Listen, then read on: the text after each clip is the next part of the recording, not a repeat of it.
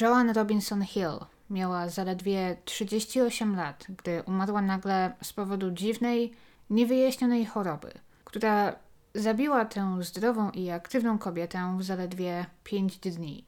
Podejrzenie od razu spadło na jej męża, który od dawna próbował wydostać się z ich małżeństwa, lecz nie mógł. Jednak poza motywem nie będzie żadnego konkretnego dowodu na to, że dr John Hill zabił swoją żonę. I gdzie na początku wydało się oczywiste, że to on jest mordercą, tak później wszyscy zaczną w to wątpić, z wyjątkiem jednego człowieka. Kolejny nieoczekiwany zwrot akcji będzie miał miejsce, gdy to sam dr John Hill padnie ofiarą morderstwa niedługo po swojej żonie. Cześć, witajcie ponownie w aneksie. Ja mam na imię Aga, jeśli jeszcze się nie znamy. Jeżeli już się znamy, to oczywiście witajcie ponownie. Miło mi, że ponownie do mnie dołączyliście. Dziś zapraszam Was do prawdziwej sagi z amerykańskiego południa, z Teksasu, tak dokładniej. Jest to historia momentami tak niedorzeczna, że zainspirowała długą książkę i hollywoodzki film z lat 80. Mam Wam dziś sporo do opowiedzenia, więc nie będę zbytnio przedłużać. Zachęcam Was jednak do wciśnięcia przycisku subskrybuj na YouTube, jeśli jeszcze tego nie robicie, zostawienia łapki w górę czy komentarza lub wystawienia mi oceny na aplikacji do słuchania podcastów, której używacie. Jest to niezwykle pomocne w rozwoju tego podcastu. I jak zawsze, usiądźcie sobie wygodnie, weźcie sobie klasycznie jakieś piciu i zapraszam. I zacznijmy dosyć, dosyć głęboko w odmętach historii. Bo mimo, że sprawa, o której będę Wam dziś opowiadać, dzieje się głównie w latach 60. i 70. ubiegłego wieku, tak wszystkie wydarzenia, okoliczności, które ukształtowały jej bohaterów, miały miejsce znacznie wcześniej. Dziś mówimy o takiej, można powiedzieć, południowoamerykańskiej arystokracji, cudzysłowie. Takie trochę wyższe sfery. Mowa o rodzinie, która w wieku XVIII-XIX prowadziła wielką plantację pobliżu Aleksandrii w Luizjanie. Mowa o plantacji trzciny cukrowej i bawełny, dokładnie taka, jaka staje przed oczami, gdy myślimy na przykład o Przeminęło z wiatrem. Z niewolnikami oczywiście, ten taki niechlubny moment amerykańskiej historii. I tej rodziny, rodziny, z której wywodził się mężczyzna nazwiskiem David Ashton Robinson, nawet wojna secesyjna nie pozbawiła ich bogactwa. U schyłku wieku, w roku 1898, na świat przyszedł właśnie Davis Ashton Robinson, który już od czasów wczesnej młodości zażądał, aby mówić na niego Ash. Jest on ważną postacią w tej historii, która będzie się tutaj przewijać praktycznie cały czas. Gdy był dzieckiem i gdy na świat zaczęło przychodzić jego młodsze rodzeństwo, jego rodzina przeniosła się z ich rodzinnej Luizjany do Teksasu, który wtedy zaczynał się rozwijać. Jako młody mężczyzna aż został wysłany na studia, aby studiować medycynę. Chciał zostać dentystą, tak dokładniej. A może nie tyle chciał, co musiał. Nie interesowało go to wtedy zbyt szczególnie, ale jego ojciec był lekarzem – i więc i na niego był nacisk, aby skończył jakiś kierunek medyczny. Aż wyjechał więc z rodzinnego domu, aby zostać dentystą, ale zrezygnował ze studiów praktycznie tuż przed ich końcem. Uznał, że to wszystko nie ma sensu, nauki było za dużo i uważał, że szkolenie na dentystów można było zorganizować znacznie szybciej i łatwiej. I że ta cała edukacja jest niedorzeczna. Do bycia dentystą nie trzeba przyuczać się więcej niż do bycia fryzjerem, powie później. Może i dobrze, że tym dentystą nigdy nie został w takim razie. Swoją drogą wyprawy do dentysty 100 lat temu to musiała być niemiła przygoda. W roku 1919 aż odziedziczył 69 tysięcy dolarów po swojej babce. W tamtych czasach oczywiście była to fortuna. To więcej niż niejeden człowiek zarobił w ciągu swojego życia pouczył go wtedy jego ojciec. Szanuj te pieniądze, wydaj je mądrze, powie mu. Ale 21-letni Ash rozhulał je w zaledwie 4 miesiące. Przegrał większość na wyścigach konnych w Nowym Orleanie. Podczas tego szaleństwa poznał kobietę nazwiskiem Ria Ernestine Gardner. Tak jak on, wywodziła się z rodziny plantatorów, którzy przybyli do Ameryki w XVIII wieku z Francji. Ale w tamtym czasie, podobnie jak i on, w tamtym momencie była już bez grosza przy duszy. Pobrali się więc i było to zdecydowanie małżeństwo z miłości. Pobrali się w 1919 roku. Jak później będzie wszystkim opowiadał, w momencie ślubu na jego koncie z tych 69 tysięcy dolarów zostało już tylko 10 dolarów. W następnych latach para podróżowała trochę za pracą. Jedynym, co wyszło z tego rozrzutnego życia Asha, było to, że porobił sobie kilka znajomości wśród tak zwanych wyższych sfer. I dzięki temu zaraz znalazł pracę, a tu w Kalifornii, a później w Nowym Jorku. Także przenosili się kilka razy, w końcu osiedli na obrzeżach Houston w Teksasie. I z wieloma wzlotami, z wieloma upadkami, radząc sobie w tych czasach dzikiego kapitalizmu, od bycia sprzedawcą samochodów po handlarza nieruchomościami, Ashton w końcu przeniósł się do przemysłu olejowego. Zaczął inwestować i kupować ziemię od farmerów w Teksasie, w miejscach, w których spodziewano się odkryć duże złoża ropy. Były te czasy, kiedy w tym biznesie właśnie trzeba było się rozpychać łokciami kombinować, próbować zawsze być o dwa kroki przed innymi, oszukiwać, ściemniać, jeżeli trzeba. Ale aż Robinson podobno idealnie się do tego nadawał. Był właśnie taki bardzo przebojowy, porywczy, prawie że megaloman można by powiedzieć. Właśnie tego było tam trzeba. I w roku 1931 na świat przyszła Joan, ukochana córka pary, która zdecydowanie jest też główną bohaterką dzisiejszego odcinka. Była oczkiem w głowie zwłaszcza Asha, który według wielu będzie miał na jej punkcie wręcz obsesję. I jeżeli chodzi o okoliczności jej przyjścia na świat, i to czyją córką na pewno była, to to chyba na zawsze pozostanie okryte mrokami historii.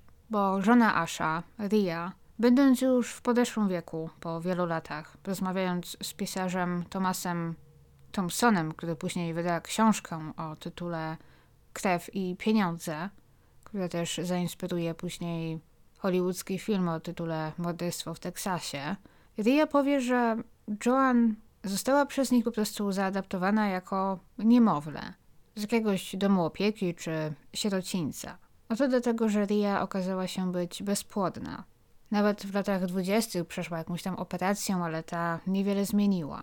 W końcu przy pomocy przyjaciółki Ria zaadoptowała Joan. Poszły razem do domu opieki, skąd właśnie wiele osób gdzieś tam z klas wyższych w Houston adoptowało dzieci w tamtym czasie. Jednak jej wspomnienia z tamtego okresu okażą się być tak mgliste i niezgodne z prawdą i z faktami, między innymi na temat tego, jak proces adopcji wtedy przebiegał, jak to wyglądało, przynajmniej według ustaleń Thompsona, że w zasadzie nie wiadomo, co z tego jest prawdą. Już jako dorosła kobieta, Joan Robinson zatrudni prywatnego detektywa, aby odnalazł dla niej jej biologicznych rodziców, była zwyczajnie ciekawa, co się z nimi stało. I detektyw wtedy wrócił do niej z niesamowitą rewelacją. Powiedział jej, że Ash Robinson wcale nie jest jej adopcyjnym ojcem, a ojcem biologicznym. Tak bardzo chciał mieć dziecko, własne dziecko, że gdy odkrył, że jego żona jest bezpłodna, to najwyraźniej bez jej zgody, bez jej wiedzy, odnalazł kobietę, jakąś kobietę, której bardzo hojnie zapłacił, właśnie za urodzenie dla niego jego dziecka i oddanie mu go do adopcji. A wszystkim wokół jedynie powiedzieli, że Joan została zaadoptowana z domu dla porzuconych dzieci, aby w tamtych czasach oczywiście nie było skandalu, że aż Robinson zapłacił jakiejś kobiecie, żeby się z nim przespała i urodziła dla niego jego dziecko. Ale jak było na pewno, jak było naprawdę, tego chyba nigdy się już nie dowiemy. Sama Joan, słysząc te rewelacje, uznała, że nie chce wiedzieć więcej. Że sam pomysł z zatrudnieniem detektywa był błędem. Doszła do wniosku, że jak nie było, to i tak przecież Ria i Ashton ją wychowali i są dla niej jej prawdziwymi rodzicami. W 1941 roku Ash dorobił się swojego pierwszego miliona, więc i Joan przyszło dorastać w dostatku. Od początku do końca rozpieszczana i chroniona przez swojego ojca. Gdy Joan była niemowlęciem, aż naciskał na robienie wszystkiego przy niej. Wręcz wyrywał Ray robotę z rąk. Chciał zmieniać pieluchy, prać je, mieszać mleko, karmić córkę. Coś, co wielu mężczyzn w latach 30. w Stanach uważało wyłącznie za rolę kobiety, on robił z zapałem. Gdy Joan podrosła, zaczął zabierać ją ze sobą do pracy. Chciał, aby była obecna w jego życiu, w każdym jego aspekcie. Mając zaledwie trzy lata, mała Joan usiadła po raz pierwszy na kucyka, na miejskim festynie. I jak później zrelacjonuje jej ojciec, w odróżnieniu od innych dzieci, które w takim wieku mogłyby się wystraszyć, gdy posadzi się je tak wysoko na dużym, obcym dla nich zwierzęciu, Joan zamiast tego poczuła się jak ryba w wodzie. Od tego czasu ona i jazda konna były jednością. Po raz pierwszy Joan wystąpiła na pokazie koni, mając zaledwie 5 lat i konkurując z innymi dziećmi, i takimi w wieku 10 czy 12 lat, i tak wygrała trzecie miejsce. I czasem tak jest, że dzieci wyjątkowo rozpieszczone przez rodziców, którym nigdy się nie odmawia, wyrastają na nierozsądnych, roszczeniowych dorosłych. Ale w przypadku Joan tak się chyba nie stało. Na pewno nie była idealna, nie była osobą pozbawioną wad, ale wyrastała na ciepłą, empatyczną kobietę. Gdy weszła w dorosłość, jej rodzice, aż w szczególności, dalej nie porzucił tej takiej swojej roli rodzica helikoptera, kiedy to musi panować i kontrolować wszystko, co dzieje się w życiu córki. Chronili ją tak bardzo i tak bardzo ingerowali we wszystkie jej decyzje, że Joan chyba będzie miała problemy z podejmowaniem własnych. Gdy wyjechała na studia i oni przenieśli się, aby mieszkać bliżej niej, tak aby mogli spędzać weekendy razem. Gdy wyszła za mąż po raz pierwszy, mając zaledwie 18 lat, za pilota marynarki wojennej, Spike'a Bentona, bo wtedy małżeństwa zawierało się często dosyć młodo, i przeniosła się do Pensacoli na Florydzie, aż mając około 50 kilku lat, uznał, że zasłużył na wcześniejszą emeryturę i sam przeniósł się na obrzeża Pensacoli, znów, aby być blisko. Możliwe, że jego codzienne wizyty w ich mieszkaniu przyczyniły się do tego, że para rozwiodła się po zaledwie sześciu miesiącach. Gdy John niedługo później zdecydowała się wyjść za mąż po raz drugi, aż błagał ją, żeby tego nie robiła. Ale gdy córka zrobiła po swojemu, możliwe po raz pierwszy w życiu, sprzeciwiając się woli ojca, aż wrócił do Houston, uznał, że pomysł z emeryturą to był zły pomysł i że jednak wraca do pracy. I zerwał na jakiś czas kontakt ze swoją córką, mówiąc, że ją wydziedzicza. Jednak gdy jej drugie małżeństwo prędko się rozpadło, Joan wróciła do Houston.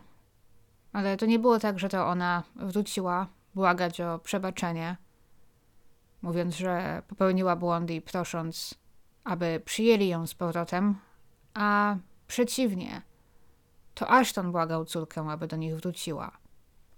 Przeprosił ją za swoje pomysły z wydziedziczaniem jej i obiecał, że jeżeli wróci do Houston, jeżeli wróci do ich domu, to on kupi jej co tylko dusza zapragnie. Kupi jej Cadillaca, diamenty, domy, futra, wszystko, co tylko zechce, aby tylko do nich wróciła. I tak też się stało. teraz Joan, mając około 20 lat, na początku lat 50., zamieszkała ponownie w Houston, bardzo prężnie rozwijającym się wtedy mieście.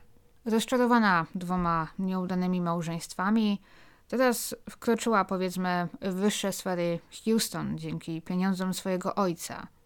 I trochę tak właśnie jak Ashton 30 lat wcześniej, teraz ona zaczęła nawiązywać znajomości, uczestniczyć w wystawnych przyjęciach, na które jeździła właśnie swoim Cadillaciem, jeździła ubrana w futrę, w diamenty, w najdroższe stroje. Jak przystało na celebrytkę, można powiedzieć wręcz, w tamtych czasach. Jej zdjęcia z tamtego czasu przywodzą na myśl aktorkę starego kina. Dziewczynę z arystokracji, z bogatej rodziny, old money. Nienagadnie ubraną, z elegancko spiętymi włosami, farbowanymi na blond, ustami pomalowanymi szminką, mocno czerwoną szminką, jeżeli wierzyć opisom, bo to było wtedy w modzie – A trzeba wierzyć opisom, że było tak, a nie inaczej, bo niestety nie znalazłam żadnego zdjęcia Joan w kolorze. Wszystkie są czarno-białe, nad czym mocno ubolewam. Ale tak, w tamtym czasie Joan bawiła się, korzystała z życia, korzystała z pieniędzy rodziców, ale wciąż nie widziałam ani jednego porównania, aby może zachowywała się jak rozpuszczona, bogata dziedziczka, żeby zadzierała nosa, wywyższała się w jakiś sposób, była przez wszystkich kochana, lubiana, pełna sympatii i szacunku do innych. Jej nazwisko tu i tam pojawiało się w kronikach towarzyskich w gazetach. A to w związku z różnymi przyjęciami, a to z zawodami konnymi, a to ponieważ brała udział w akcji charytatywnej. Za każdym razem, gdy jej nazwisko czy jej zdjęcie pojawiały się w prasie, jej ojciec starannie wycinał każdy taki artykuł i wklejał go do specjalnego albumu. To był właśnie między innymi dzięki temu później był łatwy dostęp do wielu jej zdjęć i artykułów prasowych, bo jej ojciec dokładnie systematycznie wszystkie zbierał. Oprócz albumu, aż miał również piękną, okazałą kolekcję medali za wszystkie pokazy konne, w których Joan uczestniczyła i w których prawie zawsze zdobywała przynajmniej trzecie lub drugie miejsce, nieraz i pierwsze. W latach 50. dalej poznała kilku mężczyzn na tych wszystkich przyjęciach, wydarzeniach i weszła w kilka krótkich związków, ale wszyscy ci kawalerowie byli bardzo skutecznie odstraszani przez jej ojca. Wieści niesie nawet, że jeden z nich został pobity, gdy szedł nocą przez parking do swojego samochodu. Nigdy nie ustalono przez kogo, ale podobno i on sam dobrze wiedział, rozumiał, że przez zbirów nasłanych przez Ashtona Robinsona, z ostrzeżeniem, aby trzymał się z dala od jego córki. Niektórzy z tych mężczyzn powiedzą później, że był często do nich wrogo nastawiony, że krytykował pracę, które wykonywali, czy brak tej pracy, uważając zawsze, że nie są dobrą partią dla jego córki. Krytykował ich rozrzutność, ich styl życia, mimo że właśnie jak wielu z nich zauważało z przekąsem, krytykował ich za wszystkie te grzeszki, których sam dopuścił się w młodości. Ash Robinson zatem naprawdę ingerował w życie swojej córki, ale ona mając dwadzieścia kilka lat zdawała się to akceptować. I pozostała singielką przez kilka lat, do czasu, aż w jakiejś restauracji, w klubie dla bogatych, nie poznała poprzez znajomych młodego lekarza, wtedy jeszcze na stażu, doktora Johna Hilla, który tak się złożył był jej rówieśnikiem, oboje mieli wtedy po 26 lat. Dr John Hill dopiero niedawno przybył do Houston, z prowincji, na której się wychował. I gdzie właśnie Joan, można powiedzieć, od dziecka żyła pasją, jaką była jazda konna, i zdecydowanie była to najważniejsza rzecz w jej życiu, tak John Hill żył pasją, jaką była muzyka. Od dziecka uczył się grać na wielu instrumentach. Najbardziej upodobał sobie pianino. A jego rodzice, mimo że zajmowali się uprawą roli i z tego żyli, nie chcieli tego samego losu dla syna. Naciskali, aby skończył medycynę. I w odróżnieniu od Asha właśnie kilka dekad wcześniej, John Hill faktycznie tę medycynę ukończył. Po czym wylądował w szpitalu uniwersyteckim w Houston na sześcioletnim stażu. Ostatecznie wybrał też sobie wtedy dosyć nową i rozwijającą się dopiero specjalizację, jaką była chirurgia plastyczna. Zwłaszcza, że chodziły słuchy, że z przybywającymi do Houston bogaczami, z tym jak społeczeństwo tam się wzbogacało, będzie to niezwykle lukratywna gałąź medycyny. I rzeczywiście chyba okazała się taka być. Miał też nadzieję, że będzie to zajęcie na tyle niewymagające, że nie będzie musiał na przykład brać zbyt wielu nocnych zmian czy długich dyżurów na sorze, że będzie przeprowadzał wcześniej zaplanowane operacje w ciągu tygodnia, w ciągu dnia, a noce, wieczory, weekendy będzie miał głównie dla siebie. I będzie wtedy mógł oddawać się temu, co kochał najbardziej, czyli muzyce. W szpitalu na początku chodził za sumiennego, lubianego młodego stażystę, ale miał swoje wady – może nawet za mało powiedziane, wady. Według książki Thomasa Thompsona, jedną z takich jego wad była nieumiejętność przyznania się do błędu. Pewnego razu na początku swojej kariery John popełnił błąd, przeprowadzając dosyć rutynowy zabieg. Błąd, który zaadresowany i od razu poprawiony, nie byłby w ogóle problemem. Było to coś, co czasem się zdarzało. Ale Hill po wszystkim zaszył pacjenta, ignorując wszystkie znaki ostrzegawcze, doprowadzając do infekcji i w efekcie do śmierci tego pacjenta. Gdy śledztwo szpitalne udowodniło mu winę i John został wezwany przed komisję, wciąż zaprzeczał. Upierał się, że nie popełnił żadnego błędu. Pacjent stracił życie podczas praktycznie zupełnie niegroźnego zabiegu, ale John nie poczuwał się do winy, a ponieważ dopiero zaczynał, puszczono go jedynie z naganą i sprawa rozeszła się po kościach. Nie wiadomo ile John o tym wiedziała, gdy się poznali i gdy się zeszli. Mimo, że każdy z nich miało w swoim życiu pasję, która była dla nich niezwykle ważna, te pasje były zupełnie różne. Maggie Foster, wspólna znajoma, która ich poznała, później skomentowała ich związek tak. Ona jest bogata, znudzona i szuka nowego męża. Zna się na koniach, przyjęciach i na tym, gdzie tata trzyma książeczkę czekową. On wie, jak grać na puzonie i jak przeprowadzać operacje. Jest syneczkiem mamusi, który krzywi się za każdym razem, gdy Joan powie do cholery. A mówi to zbyt często. I gdy Joan przeprowadziła Johna do domu po raz pierwszy, uprzedziła go. Jej ojciec na pewno będzie mu przeciwny, sprzeciwi się ich związkowi, ich małżeństwu, będzie próbował go odstraszyć. Tak jak zawsze. Ale tutaj spotkało ją zaskoczenie, bo aż po pierwsze wiedział już wszystko o Johnie, trzymał rękę na pulsie od początku, dobrze wiedział z kim jego córka się spotyka i gdzie. I tym razem, chyba po raz pierwszy w życiu, był zachwycony wyborem córki. Tym młodym, poukładanym lekarzem, bez nałogów, ze skromnej, ciężko pracującej rodziny. Szkoda, że nie wie nic o pokazach konnych, powiedział Johnowi, bo te były nieodłączną częścią życia Joan, ale John obiecał, że wejdzie w świat koni, że się z nim zapozna, że jest gotów się uczyć. Tak więc Ash i Ria byli zachwyceni i tak oto w wyższych sferach Houston oficjalnie zaistniała nowa para John i Joan.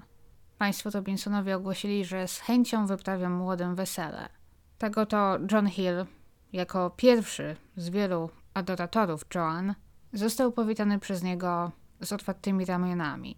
Z drugiej strony natomiast to jednak matka Johna, Myra Hill, nie była zachwycona z tego małżeństwa. Po pierwsze, Joan była podwójną rozwódką, a dla niej rozwód był grzechem śmiertelnym, niewybaczalnym. Poza tym John nie był nawet w połowie tak bogaty jak rodzina Joan. Jak miał zamiar utrzymać żonę, która jest przyzwyczajona do wystawnego życia, podróży, przyjęć, drogich prezentów? Jak ma zamiar pozwolić utrzymać jej ten styl życia z pensji młodego lekarza? Bała się, że związek tej pary zakończy się tragedią. I trochę dobrze przewidywała.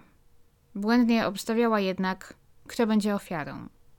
Pomimo, że jego matka oponowała jeszcze w przeddzień wesela, John i Joan pobrali się we wrześniu 1957 roku podczas wystawnego, lecz kameralnego przyjęcia nad basenem w wielkim domu państwa Robinson. Młodzi małżonkowie zamieszkali na górnym piętrze ich posiadłości. Miejsca było dość dla wszystkich. I młodzi państwo Hill spędzą w tym domu kolejne 6 lat. Dom znajdował się w dzielnicy River Oaks w Houston. Wtedy już chyba jednej z najdroższych i najbardziej przyciągających wpływowych ludzi dzielnicy w mieście. Niewiele się chyba zmieniło, bo nawet teraz mała podróż przez River Oaks na Google Maps wciąż pozwala nam podziwiać wielkie i wspaniałe posiadłości. Dzięki temu małżeństwu kariera doktora Johna Hilla rozwinęła się całkiem przyzwoicie.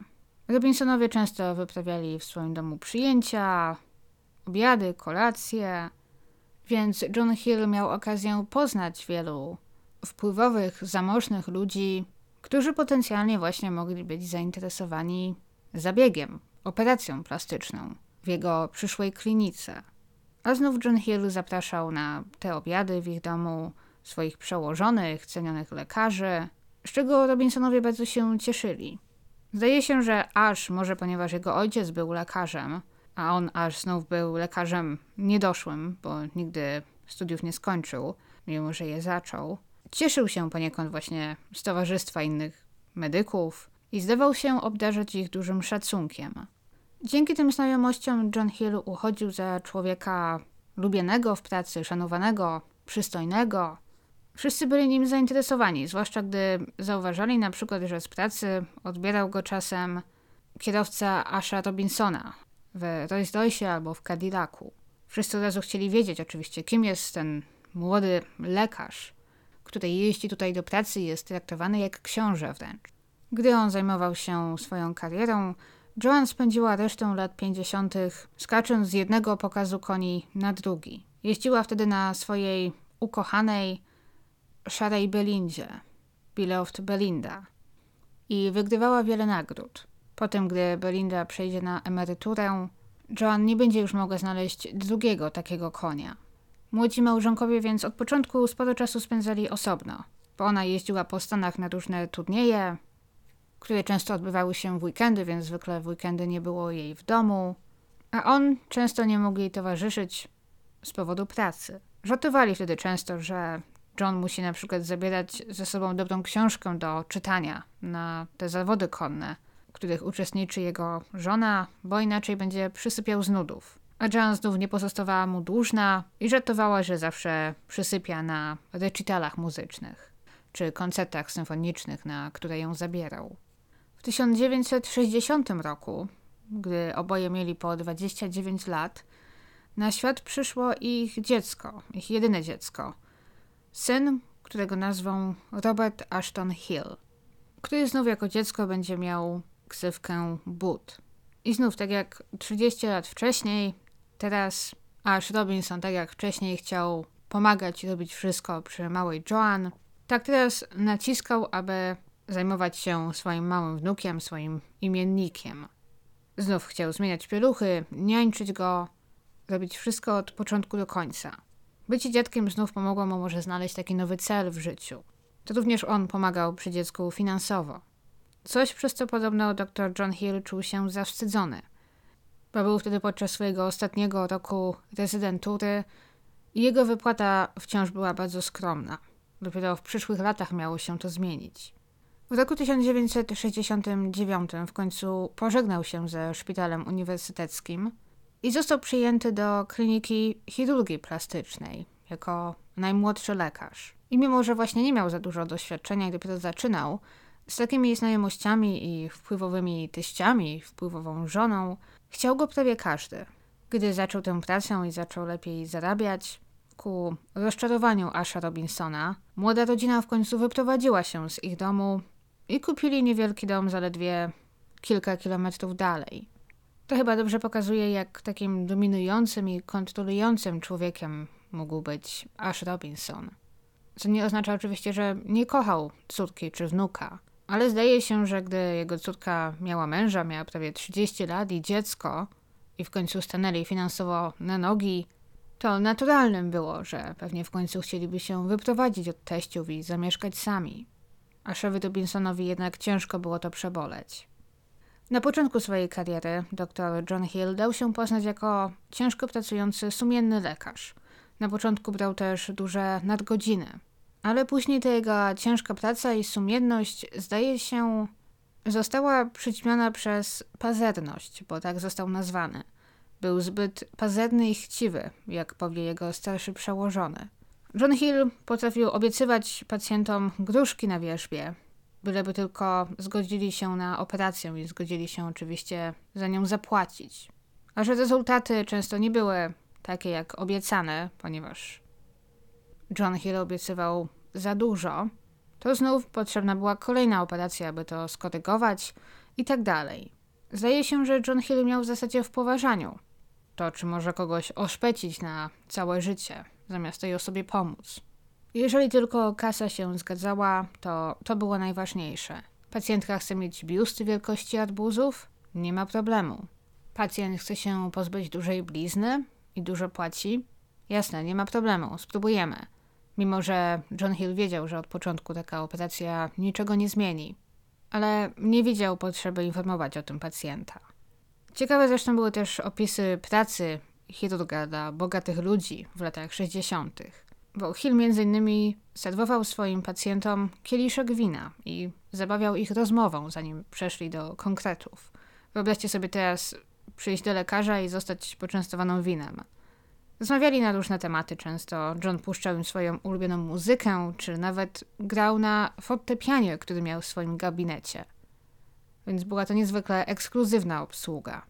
No ale tym sposobem pacjent czy pacjentka trochę się rozluźniali, bo w tamtych czasach też może jeszcze właśnie pojawienie się u lekarza i przyznanie się, że o, coś tutaj mi się nie podoba, coś chcę sobie poprawić, coś chcę sobie naciągnąć. Czasem właśnie potrzeba było trochę odwagi właśnie, aby przyznać się lekarzowi, jakie mam obiekcje co do swojego wyglądu i co chcę poprawić. W tamtych czasach, z tego co zrozumiałam, zabiegi te jednak ograniczały się m.in. do rekonstrukcji, naprawy szczęki, dosyć prymitywnego wtedy jeszcze liftingu twarzy, czy niwelowania worków pod oczami, usuwania blizn. To również był już czas implantów, więc również powiększano biust na przykład. I zarobionych w ten sposób pieniędzy Państwo Hill kupili wielki dom w tej samej wpływowej okolicy, River Oaks, co jego teściowie, co państwo Robinson. Kupili dom pod numerem 1561 przy Kirby Drive. Dom i tak był dla nich za drogi, więc aż musiał pożyczyć im trochę gotówki na wkład własny. Zdecydowanie jednak był on dla nich za duży. Jednak to John Hill na niego naciskał. Joan podobno nie była zachwycona. W tamtym czasie już rzadziej brała udział pokazach konnych, a zamiast tego prowadziła stadninę koni poza miastem. Kolejny prezent od ojca to on jej tę stadninę kupił, gdzie właśnie chciała skupić się na trenowaniu i rozmnażaniu koni. Marzyła, aby zamieszkać obok tej stadniny, aby może zbudować tam dom i mieszkać poza miastem. Ale jej mąż miał inne plany. W tamtym czasie już może nie był tak skromny jak wcześniej, bo teraz chciał wyraźnie piąć się po szczeblach drabiny i zawodowej, i towarzyskiej. Po zakupieniu domu zaciągnął też kolejny kredyt, aby zbudować, jak to nazwał, pokój muzyczny. A mianowicie w tym domu znajdowało się takie pomieszczenie nad garażem. Na początku, jak to usłyszałam, pokój nad garażem, to myślałam, wiecie, jakimś strychu, jakieś takie niewielkiej kanciapie, ale to było wielkie pomieszczenie, trochę mniejsze od sali balowej, które podobno miało wspaniałą akustykę, i John właśnie chciał je wyremontować i przerobić, aby było to takie eleganckie miejsce do grania małych koncertów, słuchania muzyki. Kolekcjonowałby tam wszystkie swoje instrumenty, zapraszał przyjaciół. W kolejnych latach miał wręcz obsesję na punkcie tego swojego pokoju muzycznego i tego, aby był on idealny. Cena nie gra roli, miał powiedzieć projektantom, których zatrudnił. Wszystko ma być idealne, powie im. Według plotek natomiast dom przy Kirby Drive, który kupili, miał smutną historię, bo każdy, kto w nim dotychczas mieszkał, doświadczał rozczarowań i tragedii. Poprzedni właściciele wystawili go na sprzedaż po trudnym i burzliwym rozwodzie. Wcześniejszy jego mieszkaniec popełnił samobójstwo na strychu, a ktoś jeszcze przed nim umarł w tym domu na raka. Aż Robinson podobno wiedział o pechowej historii tego domu, i sam podobno wcześniej miał ten dom na oku, jednak dowiedziawszy się o tym, uznał, że jest to może dom pechowy, mimo że podobno nie był przesądny. I uznał, że może nie będzie on najlepszą inwestycją. Mimo, że nie popierał tak do końca tego zakupu, zakupu tak wielkiego domu dla młodych małżonków z jednym dzieckiem, tak nie powiedział im o swoich obiekcjach. Liczył chyba po cichu na to, że młode małżeństwo i ich małe dziecko w końcu wprowadzą trochę radości w tym ponurym domu. Dom może i radością się zapełnił, ale głównie za sprawą Joan i małego Roberta, bo dr John Hill był stale nieobecny, stale zajęty, albo w pracy, albo w drodze do pracy, w drodze z pracy, a jeżeli nie zajęty pracą, to zajęty muzyką. Dołączył do zespołu, bardzo się udzielał, jeździł na koncerty, nie miał czasu na życie domowe. Zdaje się, że muzyka tak go pochłaniała, że cierpiało również jego życie zawodowe, mimo że według Joan spędzał w pracy bardzo dużo czasu. Gdzie właśnie na początku John Hill dał się poznać jako sumienny lekarz, mimo że popełniający błędy, w następnych latach jego starsi przełożeni doświadczyli z jego strony jedynie rozczarowań. uznali Johna za nieprofesjonalnego, nieobliczalnego. Uznali, że nie mogą na nim polegać. Stale spóźniał się, odwoływał operacje na ostatnią chwilę, naciągał pacjentów i nie liczył się z ich dobrem. Patrzył tylko na pieniądze. Do takich wniosków doszli. Po czterech latach wypowiedziano mu umowę. John był wściekły. Pozostał zwolniony zaledwie rok przed tym, gdy miał zostać pełnoprawnym partnerem i współwłaścicielem tej kliniki. Pozwał więc właścicieli, ale nic z tego nie wyszło. Nie czekając też, otworzył swoją własną małą praktykę i zabrał część pacjentów ze sobą. W domu też nie działo się najlepiej. Joan narzekała, że John w ogóle nie poświęca im czasu, ani jej, ani ich synowi. Nigdy nie grasz z nim w piłkę, mówiła mu. Nigdy nie zabierasz go na wycieczki. Chłopiec ledwie wie, że ma ojca. Chodzi tylko z tobą na koncerty muzyki klasycznej, gdzie musi siedzieć wyprostowany jak żołnierz, zarzucała mu. To podobno też właśnie przez te zarzuty, że John Hill w ogóle nie poświęca swojemu dziecku czasu. On i Joan pojechali razem odebrać ich wtedy już ośmioletniego syna Roberta z letniego obozu. Był rok 1968. To była niemała rzecz. W ostatni dzień obozu przyjeżdżali rodzice, aby spędzić cały dzień z dziećmi. Dzieci wtedy pokazywały im, czego się nauczyły, co robiły przez te ostatnie tygodnie, co stworzyły na zajęciach. Wiecie o co chodzi.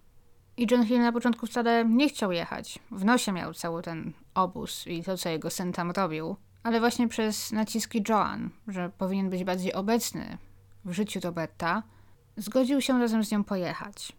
I to właśnie tam, na tym obozie, dr John Hill poznał Ann Kurt, mamę trójki chłopców, którzy również brali udział w tym obozie. I najwyraźniej zakochał się w niej od pierwszego wejrzenia. Thomas Thompson opisze Ann Kurt w swojej książce jako niezwykle atrakcyjną, uwodzącą mężczyzn prawo i lewo femme fatale, za co też ona zresztą później go pozwie. Bo z tego co wiadomo, to John Hill podjął się wszelkich prób uwiedzenia Ann Kurt, a nie na odwrót. Bo po powrocie do Houston, ona również w Houston mieszkała, zaczął ją stale odwiedzać. Na początku przyjechał do niej pod pozorem podzielenia się zdjęciami, które zrobił na obozie, a później zaczął wpadać do niej pod byle pretekstem.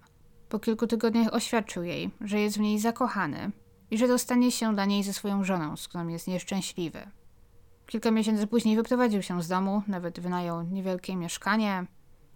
I wszystko było wielkim szokiem, ponieważ wcześniej w ogóle nie uprzedził Joan, nie wysłał jej żadnych większych sygnałów, że chce się rozwieść.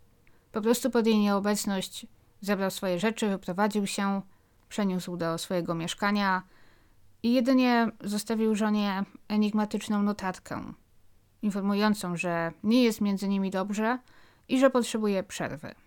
W następnych tygodniach natomiast Joan odkryła, że jej mąż ma romans właśnie z Ann Kurt i że był z nią stale widywany teraz na mieście. Chodzili razem na koncerty, do restauracji. John Hill w ogóle się z tym nie krył, nawet w końcu wprowadził się do niej. A Joan szalała z rozpaczy. Wściekły był też jej ojciec oczywiście. Gdzie zarówno on, jak i jego córka, osobno i niezależnie od siebie, zaczęli śledzić Johna i Ann. Wszyscy, którzy spotkali wtedy doktora Hilla i jego nową dziewczynę, kręcili głowami z dezaprobatą. Uważali, że John popełnia wielki błąd. Nie tylko dlatego, że tak ostentacyjnie obnosił się z tym, że zostawił żonę i że znalazł sobie kochankę, bo podobno w latach 60. zdrady, rozstania wśród bogatych to też nie było coś tak niespotykanego i pewnie dalej nie jest, ale oburzał ich sposób, w jaki to robił, bo nikomu nie pozostawiał wątpliwości, że ma zamiar rozwieść się z Joan dla Anne, że chce wnieść rozwód i że będzie to rozwód z jego winy. Chyba na początku nie docierało do niego, bo nie był w tych sprawach doświadczony, że będzie go to zwyczajnie dużo kosztowało. W grudniu 1968 roku, parę miesięcy po tym, gdy John Hill zostawił żonę, jego teść Ash Robinson wezwał do siebie jeszcze zięcia na rozmowę, na negocjacje, można powiedzieć. Wyłożył mu, że w wypadku sprawy rozwodowej, czy nawet jeżeli rozwodu nie weźmie, ale nie wróci do domu i do Joan, on wynajmie dla niej najlepszych prawników, i zwyczajnie zrujnuje go finansowo. Wymusił wtedy nawet na nim podpisanie dokumentu, że w wypadku, jeżeli nie wróci do swojej żony w trybie natychmiastowym, będzie musiał samodzielnie spłacić ich dom, który dla nich kupił, zupełnie oddać go Joan, jak również oddać wszystkie pieniądze, które Ash mu w przeszłości pożyczył.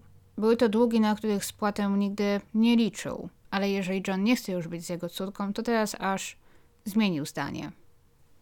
I w końcu doprowadził do tego, że John Hill zdał sobie sprawę, że nie ma wyjścia. Musi wrócić do Joan, albo zwyczajnie wyląduje na bruku. Joan podobno przyjęła go z otwartymi rękami. Z jakiegoś powodu, mimo że ją zdradzał, okłamywał, zostawił bez słowa, zostawiając jej tylko krótki liścik, dalej bardzo go chciała. Chciała, aby do niej wrócił, aby dalej byli rodziną i aby wszystko było tak jak wcześniej. Zaczęła nawet starać się zmienić. Chciała, aby mąż uznał ją za bardziej atrakcyjną. Walczyła ze sobą, aby rzucić palenie, bo John podobno bardzo na to narzekał. Przestała też jeździć konno. Porzuciła swoją największą pasję, aby ratować małżeństwo, bo John znów narzekał, że jego żona stale śmierci, że śmierdzi jak stadnina koni. Praktycznie codziennie przed jego powrotem z pracy Joan brała kąpiel z pachnącymi olejkami, perfumowała się, płukała gardło, aby pozbyć się zapachu papierosów. Miała teraz 37 lat i mimo, że dalej była młoda, zaczynała mieć poczucie, że zaczyna się starzeć. A jej mąż narzekał, że jego żona spędza zbyt dużo czasu jeżdżąc konno i że staje się przez to zwyczajnie nieatrakcyjna i niekobieca. Patrząc na jej zdjęcia, niekobieca czy nieatrakcyjna to chyba ostatnie słowa, jakie przychodzą na myśl. Joanna Robinson Hill więc w desperacji stawała na głowie, byleby tylko mąż ponownie ją pokochał. Ale niestety to chyba nie było możliwe.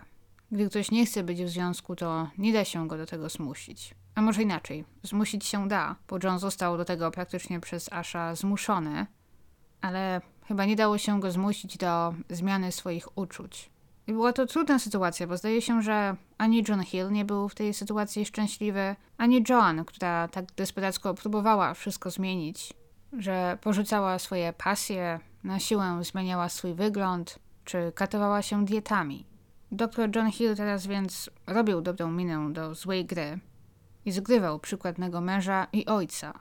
Powiedział, że w innym wypadku aż Robinson dopilnuje, aby wylądował na bruku i zbankrutował. Ale jego serce widać było, było gdzieś indziej, bo dalej po kryjomu spotykał się z Ann przed którą i tak musiał długo błagać o wybaczenie, ponieważ gdy wprowadził się z powrotem do żony i syna, to Ann na początku nie chciała mieć z nim nic wspólnego. Poczuła się zdradzona. Zwłaszcza znów zaszokował ją sposób, w jaki to zrobił. Trochę podobnie jak wcześniej zostawił Joan. Teraz John Hill bez słowa po prostu wrócił do żony z dnia na dzień. Nie mam nawet odwagi, aby pójść do domu Ann Kurt i zabrać stamtąd swoje rzeczy. Robinsonowie wysłali do domu Ann detektywa, który dla nich pracował, aby ten wszystko stamtąd zabrał. Ankurt była więc wściekła, bo uwierzyła podobno wcześniej w jego zapewnienia, że faktycznie rozwiedzie się z Joan. Ale w końcu wybaczyła mu i znów zaczęli się pokryjomu spotykać. Obie te kobiety więc sobie bardzo chciały mieć Johna Hilla w swoim życiu, mimo że z tej historii wynika, że nie był on wart złamanego grosza i że obie zasługiwały na kogoś lepszego.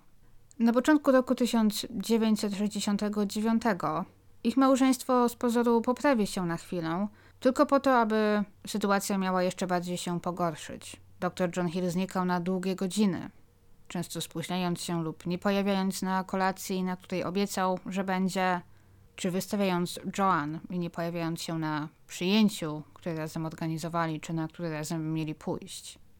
Na początku marca zatrzymały się u nich dwie stare przyjaciółki, które na co dzień mieszkały w Dallas. Eunice Woolen i Diane Settegast. Diane i Joan znały się od wielu lat, obie jeździły konno i Joan miała teraz nadzieję zatrudnić Diane w swojej stadninie koni, gdzie miały razem pracować. Co nigdy nie dojdzie do skutku, ponieważ aż Robinson, mimo że podarował tę stadninę swojej córce, naciskał na to, aby zarządzać jej finansami i stale oferował pracownikom głodowe pensje. i odstraszając ich i w końcu Diane tej propozycji nie przyjmie. To też było w sumie ciekawe, ponieważ podarował John tę stadninę, czym bardzo ją ucieszył. Jego córka miała nadzieję, że rozwinie to w coś pięknego, ale jednocześnie bardzo skąpił jej na to pieniędzy. Chciał trzymać rękę na finansach i na wszystko skąpił pieniędzy. Oferował tak niskie pensje, że nikt nie chciał u nich pracować. Jednocześnie narzekał, że nie będzie wydawał na stadninę więcej, ponieważ nie przynosi ona wystarczających dochodów. Do czego jednak sam się przyczyniał, stale podcinając John skrzydła, utrudniając jej zatrudnienie ludzi czy inwestowanie w cokolwiek. I było to takie błędne koło. Ale Diane i Eunice zostały w domu Johna i John przez kilka dni. W tamtych czasach były opisywane jako dwie najlepsze przyjaciółki, współlokatorki, ale po prostu były parą. I to właśnie dzięki nim wiemy, co działo się w domu w tamtych dniach. To one zrelacjonowały, co wydarzyło się w ciągu tych dni prowadzących do śmierci Joan. Na początku podobno wszystko było dosyć standardowo, to znaczy John Hill znikał, mówiąc, że musi jechać na kontrolę do szpitala, musiał jechać do pacjentów, których to wcześniej operował na kontrolę, ale często znikał na całą noc. A gdy Joan dzwoniła po nocach, szukając go, nikt nie wiedział, gdzie on jest. W ogóle go w tym szpitalu nie widzieli. John więc nabrał zwyczaju, aby wracać do domu o najdłużniejszych porach, często właśnie z różnymi wymówkami, że coś się przedłużyło, coś się zmieniło, pojawił się jakiś nagły wypadek, jakieś komplikacje, ale John stawała się coraz bardziej podejrzliwa. Kilka razy w czasie pobytu Diane i Eunice w ich domu, John Hill wrócił po pracy przywożąc ze sobą pudełko z cukierni i częstując je ciastkami, deserami, tak trochę w ramach przeprosin. Mówię o tym nie bez powodu, bo fakt, że wszyscy jedli te desery, okaże się być nie bez znaczenia. Joan była wściekła. Zaczynało do niej docierać, że jej mąż dalej ją okłamuje. Odkryła też, że dalej wynajmuje małe mieszkanie, które wynajął po tym, gdy wyprowadził się z domu w ubiegłym roku, mimo że Przysięgał jej, że już się go pozbył. Wiele osób zauważyło wtedy, że znacznie schudła w tamtym czasie, często nie dojadała posiłków. Pytana, na jakiej jest diecie, odpowiadała, że na diecie z nerwów, a jej jedynym wysiłkiem fizycznym jest stałe utrzymywanie niewiernego męża na smyczy. To, że Joan schudła i że nie je za wiele, zauważono m.in. w piątek, 14 marca, gdy para wzięła udział w przyjęciu charytatywnym. Poza tym jednak Joan wydawała się być zupełnie zdrowa. Po powrocie z tego przyjęcia małżonkowie mieli się znów pokłócić. Świadkowie słyszeli, jak Joan krzyczy do męża, że zawalił, że to już koniec, że z ich rodziny nic nie będzie, a on może pożegnać się z ich domem i z jego ukochanym pokojem muzycznym, który w tamtym czasie był już wykończony, właśnie z właściwą akustyką, drogimi drewnianymi podłogami, meblami, aksamitnymi wykończeniami i drogą kolekcją instrumentów i sprzętu. Mimo, że John obiecywał, że wykończenie tego pokoju będzie kosztowało około 10 tysięcy dolarów, wszystko rozrosło się i zamknęło się w kosztach około 100 tysięcy dolarów. Zawrotna suma jak na tamte czasy. John musiał sobie jednak zdawać sprawę, że stąpa po cienkim lodzie jeżeli dojdzie do rozwodu, to straci właśnie nie tylko dom i część majątku, ale też ten swój ukochany pokój, który Joan podobno sarkastycznie nazywała świątynią. I czasem do żartu, wchodząc do tego pokoju, przyklękała, jakby wchodziła do kościoła. I możliwe, ale jedynie możliwe, bo nie wiemy jak było na pewno, John Hill zdał sobie sprawę, że aby zachować dom, zachować majątek i jednocześnie pozostać w związku z Anne Kurt, w której, jak twierdził, był zakochany, zdał sobie sprawę, że aby to wszystko zachować, pozostaje mu tylko jedno wyjście. Następnego dnia po przyjęciu charytatywnym, w sobotę 15 marca, według zeznania Diane i Eunice, Joan prawie nie wychodziła z łóżka. Przespała cały dzień wstając dopiero około 16. Było jej głupio, że zostawiła przyjaciółki same sobie i że nie okazała się być lepszą gospodynią. Wyjaśniła, że spała tak długo, ponieważ po wczorajszej kłótni była tak zła, że gdy John zaproponował jej zastrzyk na uspokojenie, przyjęła go. Nie sądziła, że będzie po nim tak długo spać. Tego wieczoru więc nastrój był kiepski. Kobiety grały w brydża, a John puszczał swoją muzykę. Atmosfera była tak gęsta, że można było ją kroić nożem. Aby trochę poprawić humory, przyjaciółki nakłoniły małżonków, aby razem zatańczyli, co ci, o dziwo, faktycznie uczynili. Ale Eunice i Diane zeznają jednak, że tamtego wieczoru Joan powiedziała, że to definitywny koniec, że po weekendzie w poniedziałek idzie do adwokata i zażąda rozwodu. Ponieważ była wzburzona tamtego dnia, wieczorem znów miała przyjąć tabletkę lub zastrzyk na uspokojenie od swojego męża. 16 marca, w niedzielę, Joan obudziła się źle się czując. Spędziła ten dzień głównie w łóżku. Wymiotowała wszystko, co zjadła. Nawet Coca-Colę, która miała pomóc jej na problemy z żołądkiem. Sądziła, że czymś się zatruła lub złapała grypę. John pomagał w opiece nad żoną. Mówiąc, że jemu jest trochę niedobrze i że musieli czymś się struć. Możliwe, że w czasie tego piątkowego balu charytatywnego, na którym serwowano przeróżne ciężkostrawne frykasy, w tym owoce morza, którymi faktycznie czasem można się zatruć. Ale sęk był w tym, że Joan tamtej nocy jadła malutko. I nie wiadomo o nikim innym, kto również uczestniczył w tamtym przyjęciu, kto również skarżyłby się na zatrucie pokarmowe.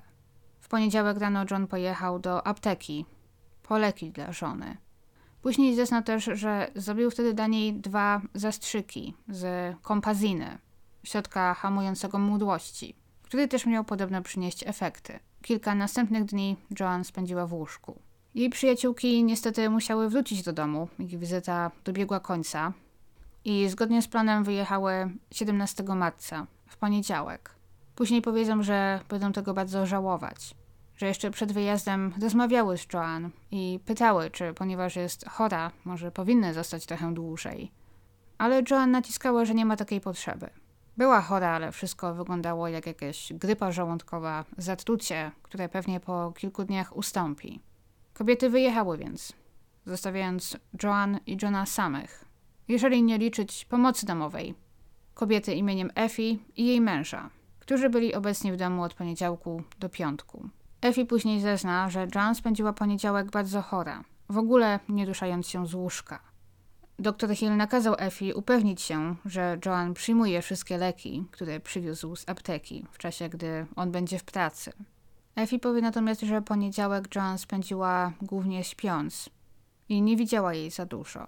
Zeznała jednak, że we wtorek rano była przerażona, gdy zobaczyła, w jakim stanie jest pani domu. Była tak słaba, że nie mogła wstać i załatwiała się pod siebie.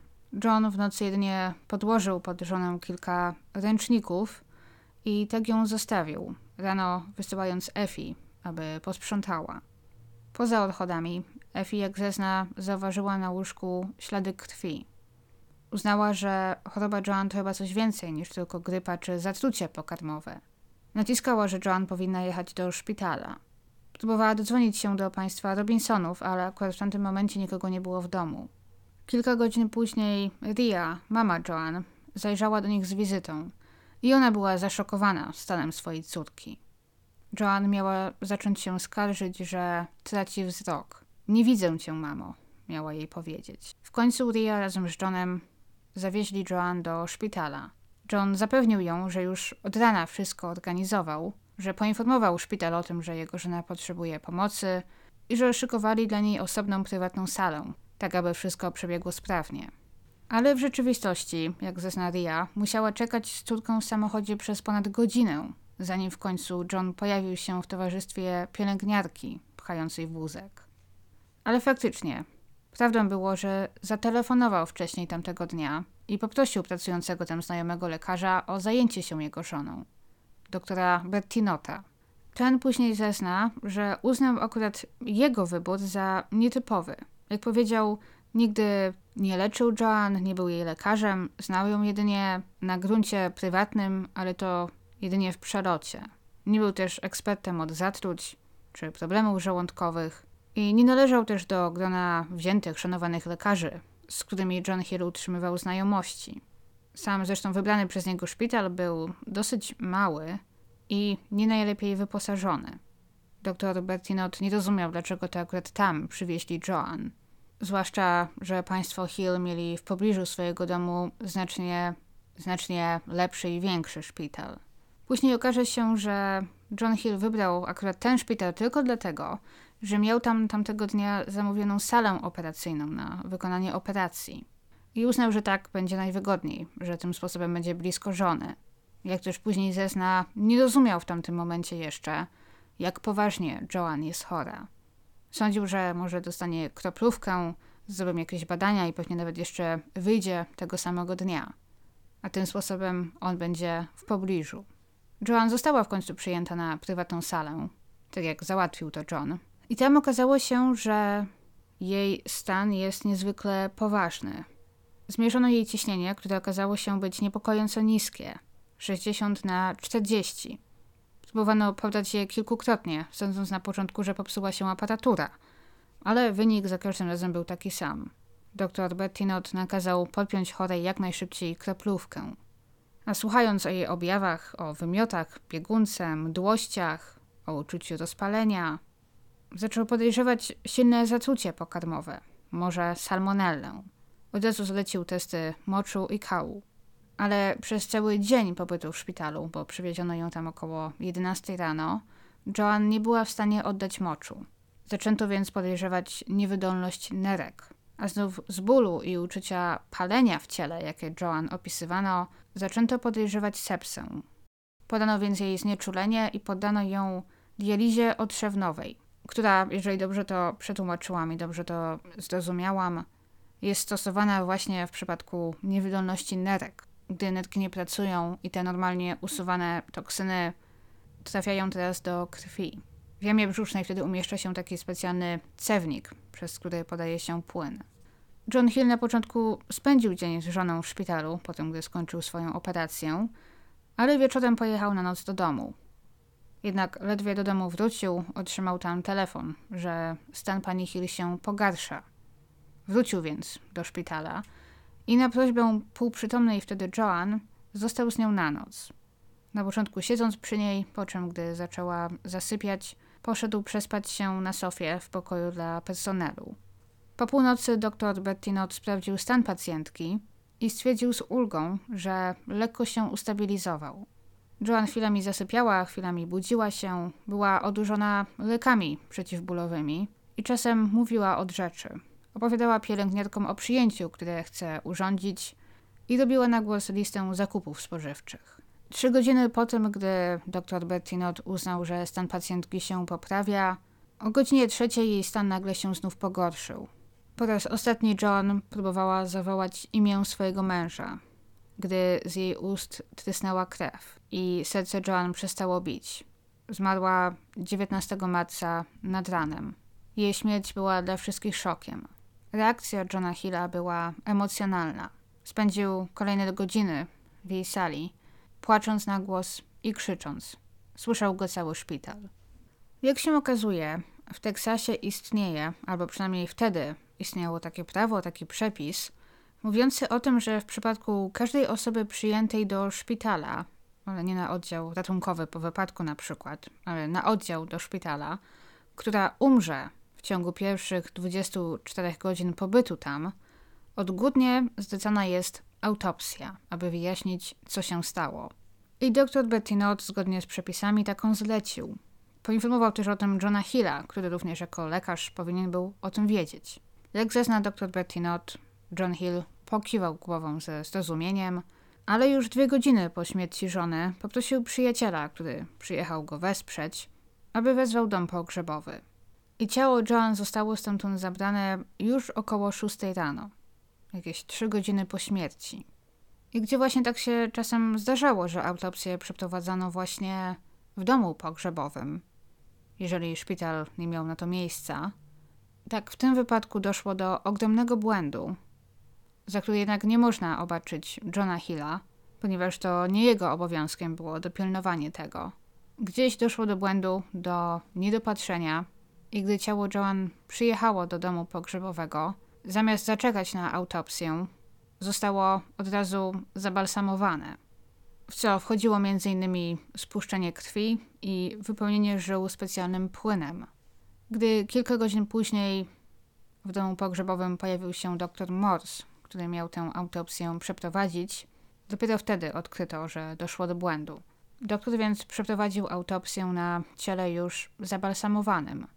Nie zauważył wtedy niczego nadzwyczajnego na ciele czy na organach Joan. Poza trzustką, której według niego kolor wskazywał na poważne zapalenie. To była też więc jego wstępna, taka robocza hipoteza, że Joan zmarła z powodu zapalenia trzustki. Pobrał kilka próbek z kilku organów i później testy jednak to zapalenie trzustki wykluczą. Już w pierwszych dniach po śmierci Joan szpital, jak i miasto huczały od plotek. Cóż za dziwny zbieg okoliczności, że jeszcze zupełnie zdrowa tydzień temu 38-letnia kobieta umiera zostawiając wdowcem mężczyznę, który chciał się z nią rozwieść, a nie mógł. Do tego dochodziła jeszcze ta dziwna sytuacja, w której nie przeprowadzono prawidłowej autopsji na czas. Okazało się też, że nawet próbki pobrane od Joan w momencie przyjęcia do szpitala zostały po jej śmierci wyrzucone i nigdy nie przetestowane. Zachowało się natomiast trochę pobranej od niej krwi. Przetestowano ją pod kątem toksykologicznym i niczego nadzwyczajnego nie wykryto. Nie znaleziono też niczego w jej żołądku. Kolejne testy na próbkach pobranych przez doktora Morsa wskazywały na poważne zapalenie znów nie trzustki, a wątroby i na początki żółtaczki, mimo że lekarze byli pewni, że żółtaczka nie zabiła Joan i zresztą później zupełnie się z tej diagnozy wycofają. Później zaczęli przychylać się ku sepsie. Jednak sepsa nie pojawia się tak od. Wcześniej musiała wystąpić jakaś infekcja, która do niej doprowadziła. I co wywołało tę infekcję, to było zagadką. Jedną z osób, które uważały, że śmierć Joan jest mocno podejrzana, był oczywiście jej ojciec, Ash Robinson. I teraz postanowił on praktycznie poświęcić resztę swojego życia na wyjaśnienie tej sprawy i wymierzenie sprawiedliwości dla swojej córki, jeżeli była taka potrzeba. Miał dużo roboty, bo podobno na początku, gdy powiedziano mu, że Joan mogła umrzeć z powodu zapalenia trzustki, nie wiedział nawet, czym jest trzustka. Ale zdecydował, że dowie się wszystkiego, co tylko może. Długo rozmawiał z lekarzami, robił notatki, zatrudniał ich jako konsultantów. Podobno zapisał łącznie kilka zaszytów na ten temat. Przy pomocy detektywa odwiedził wszystkich, którzy mieli kontakt z Joan przed jej śmiercią i spisał ich historię. Później zeskanował je, robił kopie i stworzył takie swoje własne grube akta. Kontaktował się z prokuratorami, lekarzami, śledczymi, z kim tylko mógł, a znajomości miał dużo. I mimo, że nie mógł znaleźć na to żadnych dowodów, coraz bardziej utwierdzał się w przekonaniu, że Joan padła ofiarą morderstwa. Na początku bardzo uczepił się historii Eunice i Diane, o ciastkach, które John Hill miał nagle zacząć przywozić z cukierni. Zwłaszcza, że nigdy nie przywoził takich samych ciastek. Jeżeli na przykład przywiózł cztery ciastka, to każde było inne. Było tam na przykład ciastko z kremem, ekler, tata z owocami i tak dalej. I to on podawał im te ciastka i to on wybierał, kto co dostanie. I te kobiety właśnie opisały taką sytuację, gdy to poczęstował swoją żonę eklerkiem, a sam nałożył sobie ciastko z kremem. I John miała poprosić go o wymianę, mówiąc, że jego ciastko bardziej jej się podobało. Ale John był nieugięty. Powiedział, że się nie zamieni, że ona ma zjeść swojego eklerka i kropka. Wtedy oczywiście fakt bez znaczenia, ale po śmierci Joan wyglądało to trochę inaczej. Zwłaszcza, że te desery to było też jedyne jedzenie, które John Hill osobiście kupował w ciągu tego tygodnia prowadzącego do śmierci Joan. Jedyne, które kupował, z którym miał kontakt i które osobiście serwował. Jeżeli więc odtruł swoją żonę, to zrobił to najpewniej właśnie przy użyciu tych deserów. Hipoteza Asha jednak na jakiś czas legła w gruzach, gdy okazało się, że nie wykryto żadnych śladów trucizny w jej organizmie. Żadnych dowodów na to, że zginęła z powodu odtrucia, a że właśnie z powodu jakiejś infekcji. Nie zdziwi Was pewnie więc, że gdzie już wcześniej Ash Robinson i John Hill nie darzyli się miłością, tak teraz zostali wręcz zwyczajnymi wrogami. Zwłaszcza po tym, gdy już 26 maja, trzy miesiące po śmierci Joan, John Hill i Ann Kurt pobrali się po cichu. Po cichu, ale wieść i tak od razu rozniosła się po mieście i aż Robinson zaraz o tym wiedział. Co ciekawe, jeżeli John Hill miał nadzieję, że oto teraz zacznie bajkowe życie z ukochaną żoną, z kobietą, w której się zakochał, to mocno się przeliczył. W sumie każdy z nich opowie trochę inną historię, ale według Johna Hilla Ann Kurt wprowadziła się teraz do jego wielkiej posiadłości przy Kirby i zaczęła się nim i wszystkimi rządzić. Teraz nagle, gdy zamieszkali razem, okazało się, że wcale nie są taką dobraną parą, a Ann ma problemy z kontrolowaniem gniewu. We wściekłość wprowadzała ją wszystko związane ze zmarłą Joan.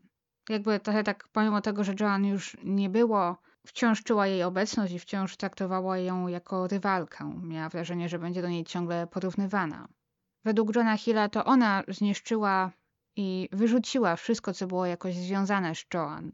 Chociaż znów ona powie, że to John Hill zniszczył wszystkie te rzeczy, a nie ona. Ktokolwiek jednak tego nie zrobił, było to niezwykle samolubne, bo pewnie żadne z nich nie myślało w ogóle o Robercie, o synie Joan i o tym, że pewnie w dorosłości chciałby mieć jakąś pamiątkę po matce. To chyba właśnie też przez to obecnie nie zachowało się zbyt wiele współcześniejszych zdjęć Joan, z lat 60. na przykład, zdjęć kolorowych, bo te pewnie były w jej domu i zostały spalone. Poza tym Ann i John teraz stale się kłócili. I znów, jak zezna John, Ann zaczęła go bić. Raz przyszedł do domu ze złamanym nosem. Po zaledwie czterech miesiącach tego małżeństwa dr John Hill poszedł do biura swojego adwokata, prosząc o rozpoczęcie sprawy rozwodowej. Ten jednak mocno mu to odradzał. Wyjaśnił, że sprawa śmierci Joan wciąż nie ucichła. Wciąż była taka możliwość, że John trafi przed sąd, że zostanie nawet oskarżony o zabicie Joan. Jeżeli do czegoś takiego dojdzie, to teraz zraniona Ann na pewno połączy siły z Ashem Robinsonem i będzie działać, zeznawać na jego niekorzyść. John Hill w ten sposób dorobi się tylko kolejnego wroga. A jako jego żona Ann byłaby niegroźna, ponieważ żona nie może w takim wypadku zeznawać przeciwko mężowi. John Hill więc był uwięziony w tym małżeństwie. Jeżeli to wszystko jest prawdą, jeżeli jesteście w grupie tych, którzy sądzą, że jest on winny śmierci swojej żony, to może odczuwacie trochę satysfakcję, że dopadła go teraz taka karma, że wcale nie przyszło mu po śmierci Joan błogoszyć i cieszyć się jej majątkiem, bo jego życie stało się udręką. Tak wielką, że w końcu, pomimo protestów swojego adwokata, John Hill w grudniu 1969 roku rozpoczął jednak sprawę rozwodową przeciwko Ann oskarżając ją o przemoc fizyczną, manipulację i nawet celowe sabotowanie jego praktyki lekarskiej. Jego personel skarżył się, że Ann pojawia się w jego klinice wbrew jego woli, zaczyna dyrygować pielęgniarkami, jego personelem, rozkazywać im, nawet kontaktować się z jego pacjentami z jakiegoś powodu. Jak też John Hill zezna, Ann na przykład w nocy przed ważną operacją celowo nie dawała mu spać. Głośno rozmawiając, krzycząc, zdawając z niego kołdrę. Według niego to była to celowo, aby poszedł przeprowadzić operację niewyspany i zmęczony. Jeżeli to prawda, co nią wtedy kierowało, kto wie. Bo przed śmiercią Joan i przed ich szybkim ślubem w maju, zdaje się, że byli w sobie zakochani, że była to miłość od pierwszego wejrzenia – a teraz oboje skakali sobie do gardeł. Coś nagle się zmieniło. On zeznał, że to ona zmieniła się po ślubie, ona znów zeznała, że to on się zmienił po ślubie. W swoim oświadczeniu w czasie sprawy rozwodowej Ann powie, że doszła do wniosku, że John Hill jest manipulantem o stale zmiennych humorach, który zupełnie ją ignorował i nie interesowało go nic poza jego zajęciami, pracą, muzyką i nim samym. Potem, gdy się rozwiedli, tak jak przewidział wcześniej jego adwokat, Ann Kurt faktycznie została nową przyjaciółką jego byłego teścia Asha Robinsona. Zwłaszcza po tym, gdy John Hill wręcz wyrzucił ją z domu, zamówił pod jej nieobecność ciężarówkę i firmę przeprowadzkową i odesłał wszystkie jej rzeczy do jej domu, bez jej wiedzy i bez uprzedzenia. Ich rozwód zostanie sfinalizowany w marcu 1970 roku, prawie równo rok po śmierci Joan. Ale zostając jeszcze w roku 69.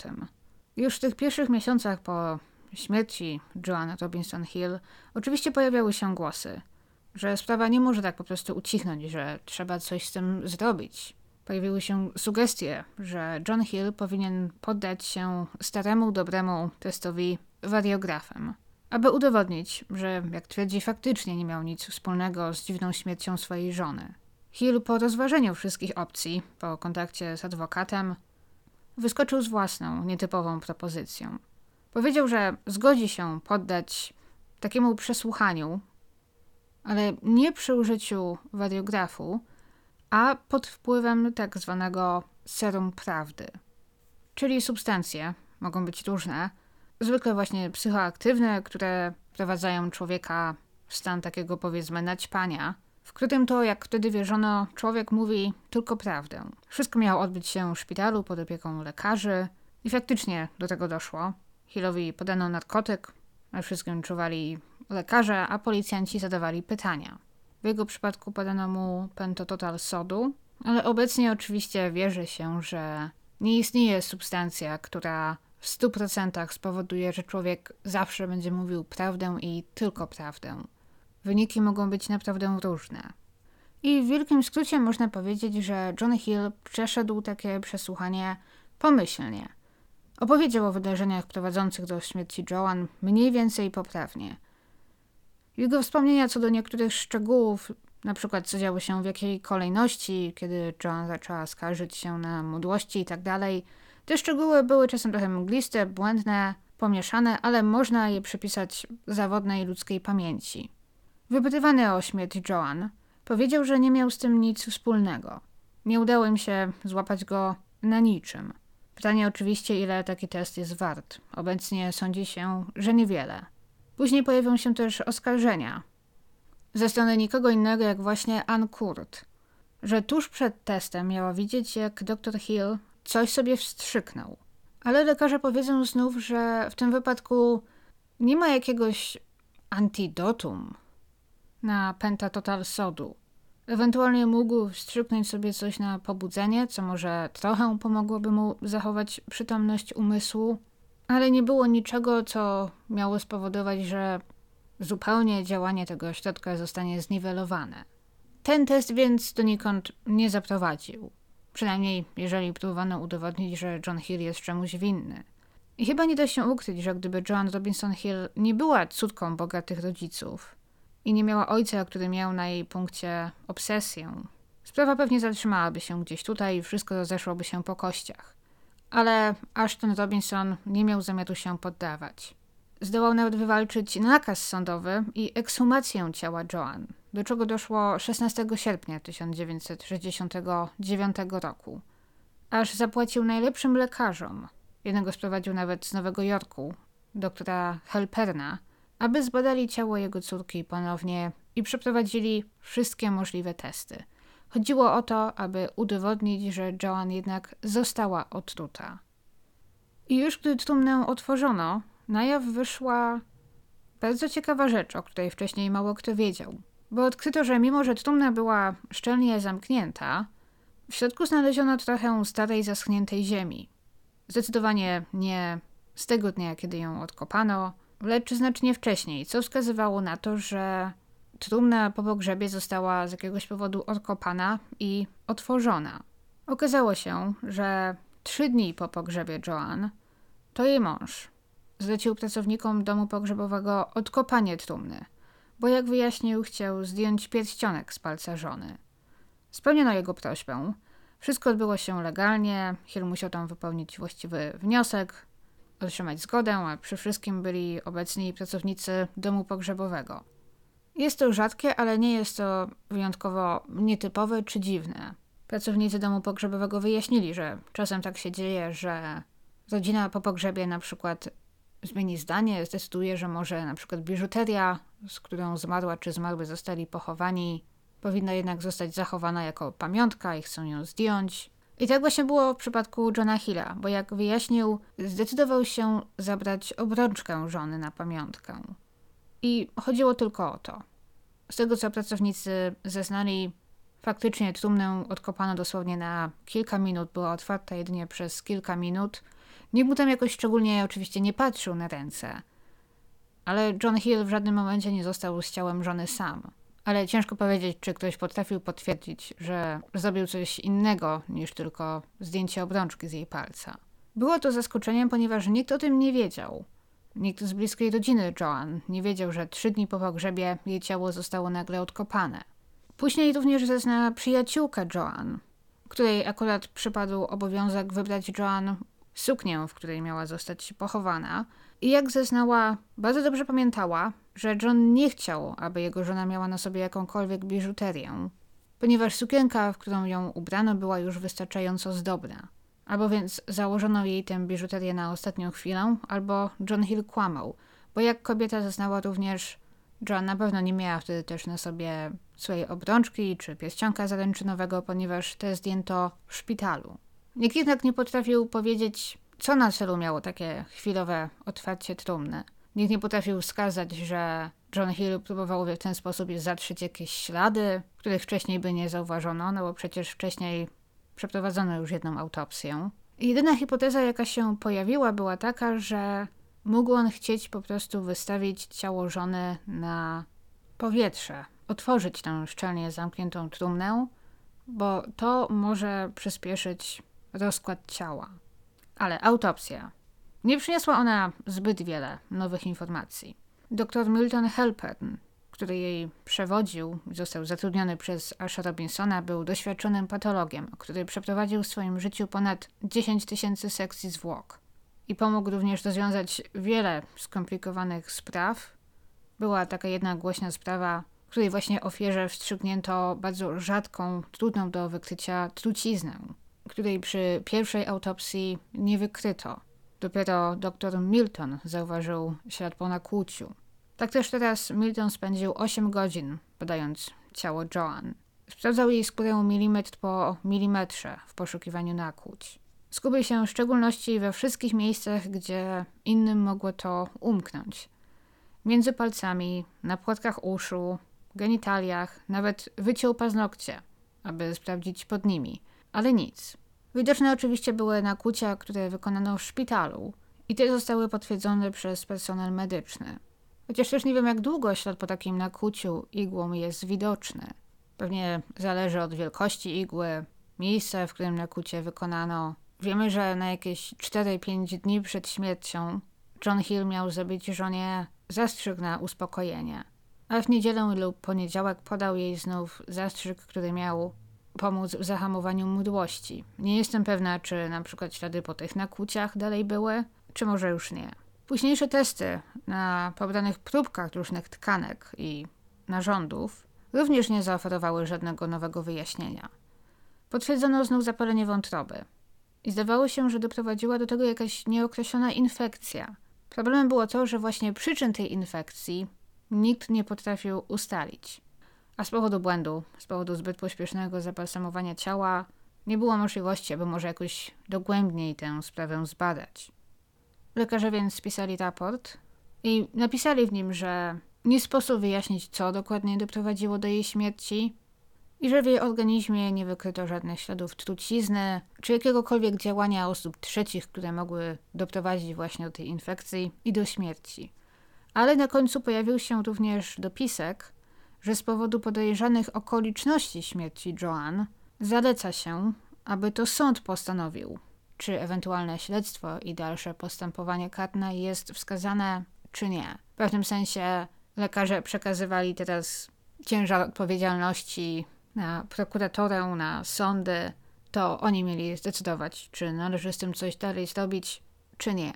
I faktycznie sprawa do sądu trafiła przed tak zwane grand jury, nie był to jeszcze niczyj proces, natomiast było to, można powiedzieć, takie posiedzenie, które miało na zadaniu rozstrzygnięcie, czy w ogóle są podstawy, aby Johnowi Hillowi postawić zarzuty, czy nie. W całej tej sprawie w ogóle było dużo chaosu, bo to grand jury zbierało się ze trzy razy. Zdania były podzielone. Zezwolono tam nawet na dużo nieszczególnie legalnych czy przepisowych rzeczy. Rzeczy, do których, jak głosi plotka, nie dopuszczono by, gdyby nie gotówka Asha Robinsona, która była wszystkim wkładana do kieszeni. Później wybuchła tam niejedna mała ofera, ponieważ okazało się na przykład, że w skład przysięgłych wchodził długoletni przyjaciel właśnie Asha Robinsona.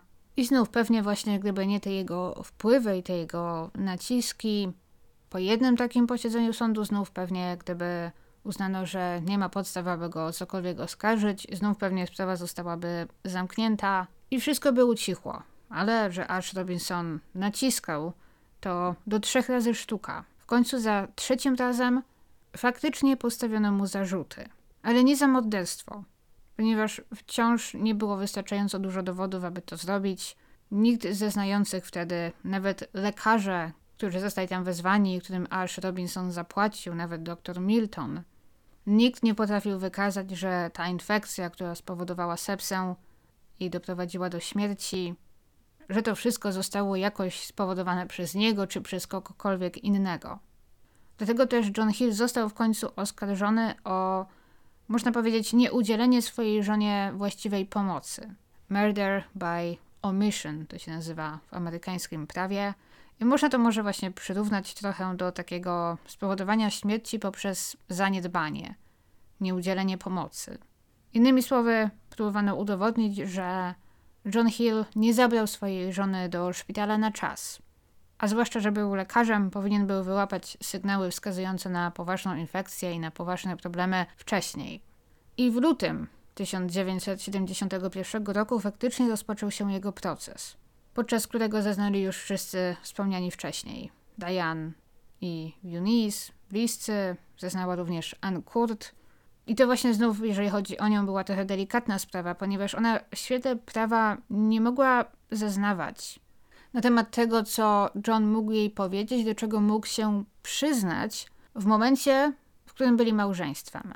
Mogła zeznawać o tym, co się działo przed i po, mogła zeznawać na temat różnych wydarzeń, ale gdyby powiedziała, że w czasie ich małżeństwa John przyznał jej się do zabicia swojej byłej żony, to nie mogła tego zrobić tak jakby to, co zostało powiedziane pomiędzy nimi w czasie ich małżeństwa było święte i w sądzie nie mogło być brane pod uwagę. Anna na początku zeznała, opowiadając innymi historię o tym, że po tym, gdy się pobrali, John Hill próbował znów ją zabić. Powiedziała ze szczegółami, jak dokładnie 30 czerwca 1969 roku, czyli jakiś miesiąc po tym, gdy się pobrali, mieli wypadek samochodowy na moście. Wypadek faktycznie miał miejsce, ponieważ wezwano policję, potwierdzały to wszystkie dokumenty. Ich samochód wieczorem z jakiegoś powodu uderzył w tak to betonowe ogrodzenie, betonową barierę na moście od strony pasażera. I teraz Ann zeznała pod przysięgą, że to nie był tak do końca wypadek, że John wjechał samochodem ten mur celowo, aby ją zabić, bo to ona siedziała na siedzeniu pasażera. I jak zeznała, przeżyła i wyszła z tego wszystkiego prawie że bez szwanku, tylko dlatego, że nie miała zapiętych pasów. Zareagowała szybko i przeskoczyła, wskoczyła mu praktycznie na kolana, na jego siedzenie, ratując sobie tym życie. Ale John znów zezna, że było inaczej. Mieli wtedy ten wypadek samochodowy, ponieważ to on stracił panowanie nad samochodem, Potem, gdy ona się na niego rzuciła, zaczęła go drapać i bić. Generalnie, jeżeli chodzi o ich małżeństwo, to nie sposób powiedzieć, kto tutaj mówi prawdę, w którym momencie. Bo to, co tam się pomiędzy nimi podziało, że z takiej miłości przeszli do takiej nienawiści, to wciąż jest zagadką trochę. Więc gdyby powiedzieli, że to kosmici tam przylecieli i to oni spowodowali ten wypadek, to byłoby to równie wiarygodne. Ale Anna właśnie zeznając na temat tej historii trochę się zapędziła i podpuszczona. W końcu opowiadając o tym powiedziała, że wie, że John próbował ją zamordować, ponieważ przyznał jej się, że zabił Joan robiąc jej zastrzyk, doprowadzając tym do unieważnienia procesu. John Hill zresztą później powie, że poślubił Ann wcale nie z miłości, a jedynie dlatego, że ta szantażowała go, mówiąc, że jeżeli tego nie zrobi, ona pójdzie na policję i opowie zmyśloną przez siebie historyjkę, jak to spiskował, aby zabić Joan i jak ona, Ann, o wszystkim wiedziała. Ta sprawa ciągnęła się naprawdę długo i nie sposób chyba przytoczyć wszystkich jej zawirowań i problemów, ale można to podsumować mówiąc, że nikt nie był w stanie udowodnić Johnowi Hillowi winy, czy też braku tej winy, co czyniło go w zasadzie w świetle prawa niewinnym. Aż Robinson był wściekły. Był wściekły, bo próbował tylu rzeczy, wykorzystał wszystkie swoje wpływy, cały swój majątek i dalej nie mógł nic zdziałać. I ironicznie, nagle więcej sympatii i wsparcia zaczęło płynąć w kierunku Johna Hilla, a nie Asha Robinsona. Trochę tak wszystko się odwróciło, ponieważ po śmierci Joan wszyscy współczuli Robinsonowi, współczuli jej rodzinie i patrzyli podejrzliwym okiem na Hilla. A teraz wszystko się odwróciło, ponieważ po kilku latach zaczynało to wyglądać po prostu jak nagonka. Wszyscy wiedzieli, że jego były teść praktycznie przekupił całe miasto, aby tylko postawić go przed sądem, a i tak nie mógł doprowadzić do tego, żeby go skazać. Mimo, że płacił najlepszym ekspertom, płacił prokuratorom, płacił komu tylko mógł, wszystko szło na marne. Więc dla wielu po prostu wyglądało to teraz jak nagonka starszego pana, który zaczynał stradać zmysły z rozpaczy za ukochaną córką. Zaczęły pojawiać się głosy, że Johnowi Hillowi należy dać spokój, że to wszystko zaszło za daleko. Po zakończeniu procesu aż dalej wynajmował kolejnych lekarzy, zatrudniał kolejnych ekspertów i dwał sobie włosy z głowy, gdy znów słyszał, że wszystko jednak wskazuje na naturalną, choć tragiczną śmierć z powodu nieznanej choroby czy infekcji. Wciąż ciężko uwierzyć, że kobieta, która czuła się zupełnie dobrze, w sobotę wieczorem grała w brydża, piła drinka, tańczyła z mężem, już w środę nad ranem wymiotowała krwią i zmarła z powodu sepsy. Młoda, zdrowa kobieta, bez żadnych problemów zdrowotnych, o których wiemy. Może byłoby to bardziej przekonujące, gdyby Joan miała przynajmniej 60 lat, a nie 38 i miała jakieś poważne problemy zdrowotne a o takich nic nie wiadomo. Oczywiście nie znaczy, że takich nie było, bo przecież też tak się czasem zdarza. Że ktoś młody i z pozoru zdrowy nagle umiera z powodu jakiejś niewykrytej wcześniej wady genetycznej, czy nawet na grypę. Ale to nie był przypadek Joan. Ta jej infekcja była naprawdę przedziwna. Nie wiadomo nic o tym, bo wcześniej skarżyła się na jakieś problemy ze zdrowiem. Może gdyby na przykład chorowała przez cały miesiąc i w końcu umarła z wycieńczenia. Ale w pięć dni? Faktem jest, że jej dieta może nie była najzdrowsza. Joan paliła dużo papierosów, piła alkohol. Znaczy nie można powiedzieć, że była alkoholiczką, ale piła umiarkowanie w sytuacjach towarzyskich. A tych w jej życiu było dużo. Jej dieta też nie była najzdrowsza. Podczas autopsji zauważono dietę właśnie bogatą w cholesterol, co zdradzało jej tętnicę. I pewnie mogło to być coś, co odbiłoby się na jej zdrowiu w przyszłości za 15-20 lat, ale wtedy jeszcze nie było problemem. Jedynym, co można powiedzieć o jej zdrowiu, o jej wyglądzie wcześniej, było to, że faktycznie w ciągu tego miesiąca prowadzącego do śmierci trochę schudła i zdawało się mało jeść. Ale nigdy nie powiedziała nikomu, że to przez to, że jest właśnie chora, że źle się czuje. Raczej wyjaśniała wszystko stresem.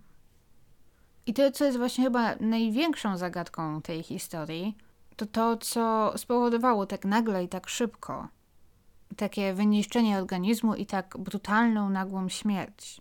Zwłaszcza, że w jej organizmie nie wykryto żadnego śladu po truciźnie.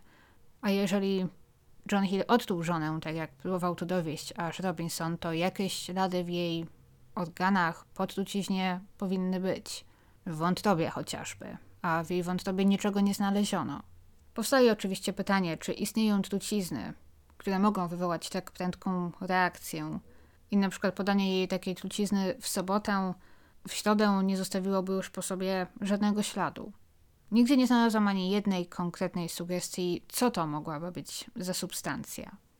Ale oczywiście John Hill jako lekarz, który miał zresztą dostęp do wielu szpitali, przeprowadzał w końcu zabiegi w wynajmowanych salach w szpitalach w całym mieście, mógł mieć dostęp do przeróżnych środków, dostęp do osób chorych, do próbek pobranych od tych chorych osób na przykład. Ale wciąż nikt nie potrafił wskazać jakiejś jednej konkretnej trucizny, toksyny, substancji, która czy to wstrzyknięta, czy podana do ustnie, wywołałaby akurat taką reakcję. Jest jedna hipoteza, o niej zaraz. Ale nie jest to sprawa wcale tak prosta, jak wydawało się na początku, prawda? Bo to preludium, wydarzenia prowadzące do śmierci Joan są typowe, jak z powieści kryminalnej wręcz. Mąż ma kochankę, nie chce być ze swoją żoną, ale jest do niej trochę przywiązany, przymuszony do bycia z nią przez sprawy finansowe między innymi. Jeżeli się z nią rozwiedzie, to pójdzie z torbami i w końcu widzi tylko jedno wyjście. Może też więc nie dziwi, że Ash Robinson wręcz popadł w szaleństwo, próbując rozwikłać tę zagadkę. Podejrzewa się też, że musiał, świadomie lub mniej świadomie, trochę obwiniać się za tę sytuację. Niesłusznie oczywiście, ale bardzo możliwe, że ciążyło mu poczucie winy, że po pierwsze John Hill był pierwszym w życiu Joan mężczyzną, którego Ash Robinson zaakceptował. Sądził, że jego córka w końcu poszła po rozum do głowy i wyszła za kogoś sensownego. I ten jedyny mężczyzna, jedyny zaakceptowany przez niego mężczyzna najwyraźniej ją zabił. Do tego też aż w pewnym sensie przyłożył rękę do zatrzymania go w domu, do uwięzienia go w tym małżeństwie, zmuszając go do podpisania tego dokumentu, którym obiecywał, że zostawi wszystko Joan, jeżeli się to staną. Wiele osób podejrzewa więc, że mimo iż nie chciał się do tego przyznać otwarcie, aż czuł się współwinny tej sytuacji. Nic więc dziwnego, że miał zamiar walczyć do upadłego i rzucać Hielowi kłody pod nogi. Rozpowiadał na prawo i lewo, udzielał wywiadów w prasie, grzmiąc, że Hielowi uszło na sucho morderstwo, a ten znów w odwecie pozwie go o zniesławienie, ale aż nie wycofa swoich słów. Staremu człowiekowi było już wszystko jedno i żaden pozew nie był mu straszny. Joan w roku 62 Spisała testament i zostawiła go u prawnika. Testament dosyć typowy. Zostawiał większość jej majątku synowi i mężowi, jak i też majątkiem syna do czasu osiągnięcia niepełnoletności miałby zarządzać ojciec. Testament podobno dość typowy, John Hill spisał coś podobnego. Ale teraz, gdy przyszło do zrealizowania go, aż Robinson nagle wyskoczył z innym, nowszym testamentem. Twierdząc, że Joan spisała go po tym, gdy odkryła zdradę swojego męża – i zostawiła ten testament u ojca, ale z jakiegoś powodu nikt poza nim, nikt wcześniej o tym testamencie nie wiedział. W dokumencie były błędy, był dosyć dziwnie spisany i oczywiście możecie się domyślać, zupełnie wydziedziczał Johna, ba, wydziedziczał nawet Roberta. Joan miała w tym testamencie wszystko zapisać swoim rodzicom. Pojawiły się oczywiście duże podejrzenia, czy Joan aby na pewno napisała wtedy taki testament, czy może było to coś stworzonego i podrobionego przez Asha Robinsona już po jej śmierci, gdy zdał sobie sprawę, że majątek jego córki przypadnie najwyraźniej jej mordercy. Ale pomówmy jeszcze trochę o truciznach i roztrząsajmy jeszcze trochę to, czy John Hill mógł jakoś otruć swoją żonę, czy niekoniecznie. Bo w czasie procesu roztrząsano między innymi, czy John Hill faktycznie mógł być winny jakiegoś zaniedbania i czy na przykład można udowodnić, że celowo opóźniał zabranie swojej żony do szpitala, pozwalając jej tym sposobem bardziej się rozchorować i z tego powodu umrzeć. Już nawet bez znaczenia, czy to on spowodował jej stan, czy nie. Ale w zasadzie nie było na to dowodów. Zamiast tego były dowody na to, że próbował ją uleczyć, ponieważ w poniedziałek odebrał z apteki leki, leki na zatrucie pokarmowe, takie pomagające przy biegunce, wymiotach. Podobno wybór tych leków był dosyć sensowny i każdy inny lekarz zleciłby coś podobnego. Na sali sądowej zaprezentowano receptę, którą wtedy wypisał, buteleczki z tymi lekami. W żadnej z nich znów nie wykryto żadnej trucizny. Joan zachorowała w sobotę. Do szpitala zabrano ją we wtorek rano. Zmarła we środę. Nie można więc znów kłócić się, że czekano z tym zabraniem ją do szpitala jakoś wyjątkowo długo. Sprawa miałaby się inaczej, gdyby leżała w łóżku ciężko chora przez długie tygodnie na przykład. Gdyby ktoś ją zamknął w pokoju i nie pozwolił wyjść. A wszyscy lekarze znów zgodnie zeznali, że jej pierwsze objawy w żadnym wypadku nie były powodem do hospitalizacji. Wymioty, biegunka, mdłości, częste objawy gryp żołądkowych, zatruć pokarmowych. I gdyby wcześniej poszła do lekarza, to ten pewnie właśnie zaleciłby jej leżeć w łóżku i pić dużo płynów. to, co właśnie zarzucił jej jej mąż. Poza tym w czasie swojej choroby miała kontakt z przyjaciółkami, które wyjechały dopiero w poniedziałek, później z Efi, pomocą domową, ze swoją mamą, a obok jej łóżka przez cały ten czas leżał telefon, dzięki któremu mogła wezwać pomoc, jeżeli tego potrzebowała. Argument więc o tym, że John Hill nie udzielił żonie znów pomocy, również upadał. I na sali sądowej pojawiła się, została wspomniana hipoteza, którą zbudowano m.in. dzięki Ann Kurt. Natomiast podejrzewa się, że tak naprawdę wypracował ją Ash Robinson. I niestety właśnie znowu nie sposób powiedzieć, co z tego, co Ann Kurt powiedziała, jest prawdą, a co nie. Ale miała zeznać, że w jego mieszkaniu, jeszcze przed tym, gdy się pobrali, więc o tym w sumie mogła swobodnie mówić, miała widzieć różne dziwne fiolki i buteleczki w tym jego mieszkaniu, które wynajął po tym, gdy wyprowadził się z domu. I on miała powiedzieć, że właśnie widziała, jak on coś tam kombinował w tych fiolkach, buteleczkach, jakby był jakimś szalonym naukowcem. A gdy zajrzała do lodówki w jego mieszkaniu, to właśnie znalazła tam różne ciastka. Eklerki, ciastka z kremem – i John miał bardzo surowo zabronić jej ruszać tych ciastek. I to wszystko miało miejsce w marcu 69 roku, niedługo przed śmiercią Joan. I tutaj ukuto taką hipotezę. W tych fiolkach, które Ann Kurt widziała w mieszkaniu, miały znajdować się próbki pobrane od pacjentów w szpitalach, od różnych chorych pacjentów. Miała to być mieszanka wszystkiego, co może wywołać chorobę. Kał, mocz, ropa, krew od poważnie chorych ludzi. I John Hill mieszał to wszystko, tworząc taką zabójczą mieszankę, można powiedzieć. I na początku miał wstrzyknąć ją właśnie do eklerka z cukierni i podać swojej żonie. Ale jak zeznała Ann Kurt, niewiele to dało. Dlatego też za drugim razem podał jej tę mieszankę dożylnie, pod przykrywką podania jej leku na uspokojenie. I to faktycznie doprowadziło do choroby. I teraz tak, nie ma żadnych dowodów, że John Hill faktycznie takie eksperymenty przeprowadzał w swoim mieszkaniu, nic poza zeznaniami Ann Kurt. Nie ma również żadnych dowodów, że w tych szpitalach, w których pracował, próbował od kogoś, od chorych ludzi pobierać jakieś próbki. Natomiast przypuszczam, że nie musiał się może nawet czasem nikogo prosić o zgodę, aby mieć dostęp do niektórych miejsc, więc mógł to zrobić niezauważony.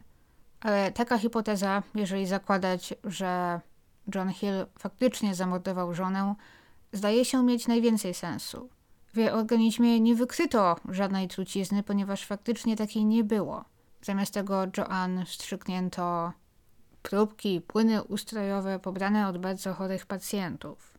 Ale znów, niestety, nic nie jest w tej historii proste, bo znów nie mogłam znaleźć jednej konkretnej opinii, czy zrobienie czegoś takiego faktycznie doprowadziłoby do takiej choroby, jaką wywołało u Joan, tak szybkiej choroby, która zabiłaby ją tak prędko. Jeżeli jest na sali obecny ktoś, kto może jest lekarzem i może nam rzucić na to trochę więcej światła, to śmiało piszcie komentarze. Może ktoś mi to trochę lepiej wyjaśni. John Hill oczywiście wszystkiemu zaprzeczał. Twierdził, że nie prowadził żadnych szalonych eksperymentów w swoim mieszkaniu, że wszystko, co Ankut zeznała, było kłamstwem. Ponieważ jego pierwszy proces został unieważniony, wszystko zaczęło się odwlekać i miało dojść do drugiego procesu, mimo że jego data była kilka razy przekładana. W końcu ustalono ją na listopad 1972 roku, ale John Hill miał tej daty nie dożyć. W lipcu 1971 roku Wziął ślub po raz trzeci. Tym razem z kobietą nazwiskiem Connie Loesby, śpiewaczką, która podzielała i rozumiała jego pasję do muzyki. Poznali się i zaczęli spotykać już po rozwodzie z Ann Kurt. Ale tym razem John posłuchał rady swojego adwokata i poczekał ze ślubem do końca procesu, a raczej do unieważnienia tego pierwszego procesu. Uznał, że nie będzie czekał do następnego, bo nawet nie miał pewności, czy kiedykolwiek do niego dojdzie znów do trzech razy sztuka, bo tym razem było to małżeństwo udane. Oboje byli w sobie bardzo zakochani, a Connie oczywiście zupełnie wierzyła w niewinność Johna. We wrześniu 72 roku, gdy wciąż nie było nawet zupełnie pewne, czy do procesu dojdzie i sprawa zdawało się trochę przycichła, John i Connie wyjechali na jakiś czas z Houston. Mieszkali dalej w tym samym domu przy Kirby, gdzie wcześniej mieszkał John z Joanne i z Anne, Ale wtedy wyjechali na kilka tygodni. Najpierw polecieli do Seattle, skąd Koni pochodziła, aby zagrać na weselu jej kuzyna. Stamtąd mieli polecieć do Las Vegas na konferencję chirurgów. Ale po drodze, trochę nieplanowanie, zatrzymali się w San Francisco na kilka dni, aby pozwiedzać. Wrócili do Houston 24 września. Jak zezna później Connie, wrócili do domu taksówką wieczorem i zadzwonili dzwonkiem do drzwi. Drzwi były zamknięte na klucz. Connie przycisnęła wtedy twarz do szyby. Wypatrując w środku Majry, mamy Johna, która została w domu, aby się nim opiekować, i Roberta, wtedy już dwunastoletniego syna Johna. I jak powie później, wszystko wydarzyło się w przeciągu ułamków sekund. Nagle zobaczyła kogoś podchodzącego do drzwi. Pomyślała, że to dwunastoletni Robert. Przebrał się w jakiś dziwny kostium, zasłonił sobie twarz i chce ich nastraszyć. Postać otworzyła drzwi i złapała nagle koni za bluzkę. To jest napad, krzyknęła. Koni zrozumiała, że nie jest to ani Robert, ani Majra, a jakiś obcy im mężczyzna. John rzucił się, aby stanąć pomiędzy napastnikiem a swoją żoną. Ten poluźnił uścisk i koni wyrwała się. Pobiegła wzdłuż ściany domu w kierunku domu sąsiadów, wołając o pomoc.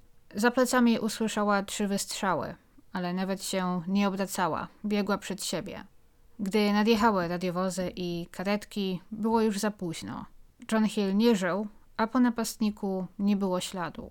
W czasie, gdy doszło do tych wypadków, w jednym z pokoi związani byli Myra i Robert. Jak zaznają, jakąś godzinę wcześniej zadzwonił dzwonek do drzwi. Robert pobiegł ucieszony otworzyć. Sądził, że jego tata i macocha wrócili do domu. Ale zamiast nich na progu stał zamaskowany wysoki mężczyzna, który wdarł się do domu i zaczął grozić im bronią. Związał ich i zakneblował. Majda, jak powie, dosyć prędko zrozumiała, że napastnik nie jest tam, aby zrobić im krzywdę czy aby okraść dom, mimo że na początku to właśnie im oświadczył. A zamiast tego czekał na jej syna. Mimo że pozował na brutalnego i groźnego, obchodził się z nimi delikatnie, momentami. Z jednej strony kopnął Majrę w krtań, aby się nie ruszała, a po chwili troskliwie pytał ją, czy aby nie związał i nie zakręblował jej zbyt mocno. Chciał się upewnić, że może oddychać. Nie byli pewni, co się działo potem, gdy zostali związani i zamknięci w pokoju. Mogli się tylko domyślać, że sprawca siedział gdzieś w domu. Możliwe, że oglądał telewizję, ponieważ Koni powie, że gdy zadzwoniła do drzwi, to usłyszała ze środka dźwięk włączonego telewizora i czekał na ich powrót. John został postrzelony trzy razy. W nadgarstek, w ramię i w brzuch. Ta trzecia kula przebiła aortę. John zginął w ciągu kilku minut. Jego ciało zostało też znalezione z zaklejonymi taśmą oczami, ustami i nosem. Bardzo szczelnie, trochę tak jakby dla pewności, że jeżeli strzały go nie zabiją, to mężczyzna się udusi. Napastnik zabrał aktówkę i portfel Johna, ale cała masa innych cennych przedmiotów, z którymi był przez godzinę w domu, czekając na niego, nie została ruszona. Mimo, że włamywacz był zamaskowany, maska zsunęła się w pewnym momencie na początku. Także Majra i mały Robert mogli go później opisać. Opisali go jako białego mężczyznę pomiędzy 30 a 40 rokiem życia, o ciemnych, trochę dłuższych włosach i wąsiku. Żadne z nich nigdy wcześniej nie widziało tego mężczyzny na oczy. Nie dało się jednak ukryć, że już tamtego wieczoru myśli wszystkich powędrowały do jednego człowieka – który według nich mógł za tym stać i który na dodatek mieszkał przy tej samej ulicy, do Asha Robinsona. Ten oczywiście wszystkiemu zaprzeczył, dodając też, co było dosyć sensownym wtedy argumentem, że po pierwsze może nienawidził Johna Hilla, ale chciał go widzieć skazanego, a nie martwego. A przede wszystkim wyjaśnił też, Gdyby to on zlecił takie zabójstwo, to nie zorganizowałby tego tak, aby narazić i swojego wnuka. Ten argument zdawał się być przekonujący, bo wszyscy wiedzieli o dużej miłości Asha Robinsona do wnuka.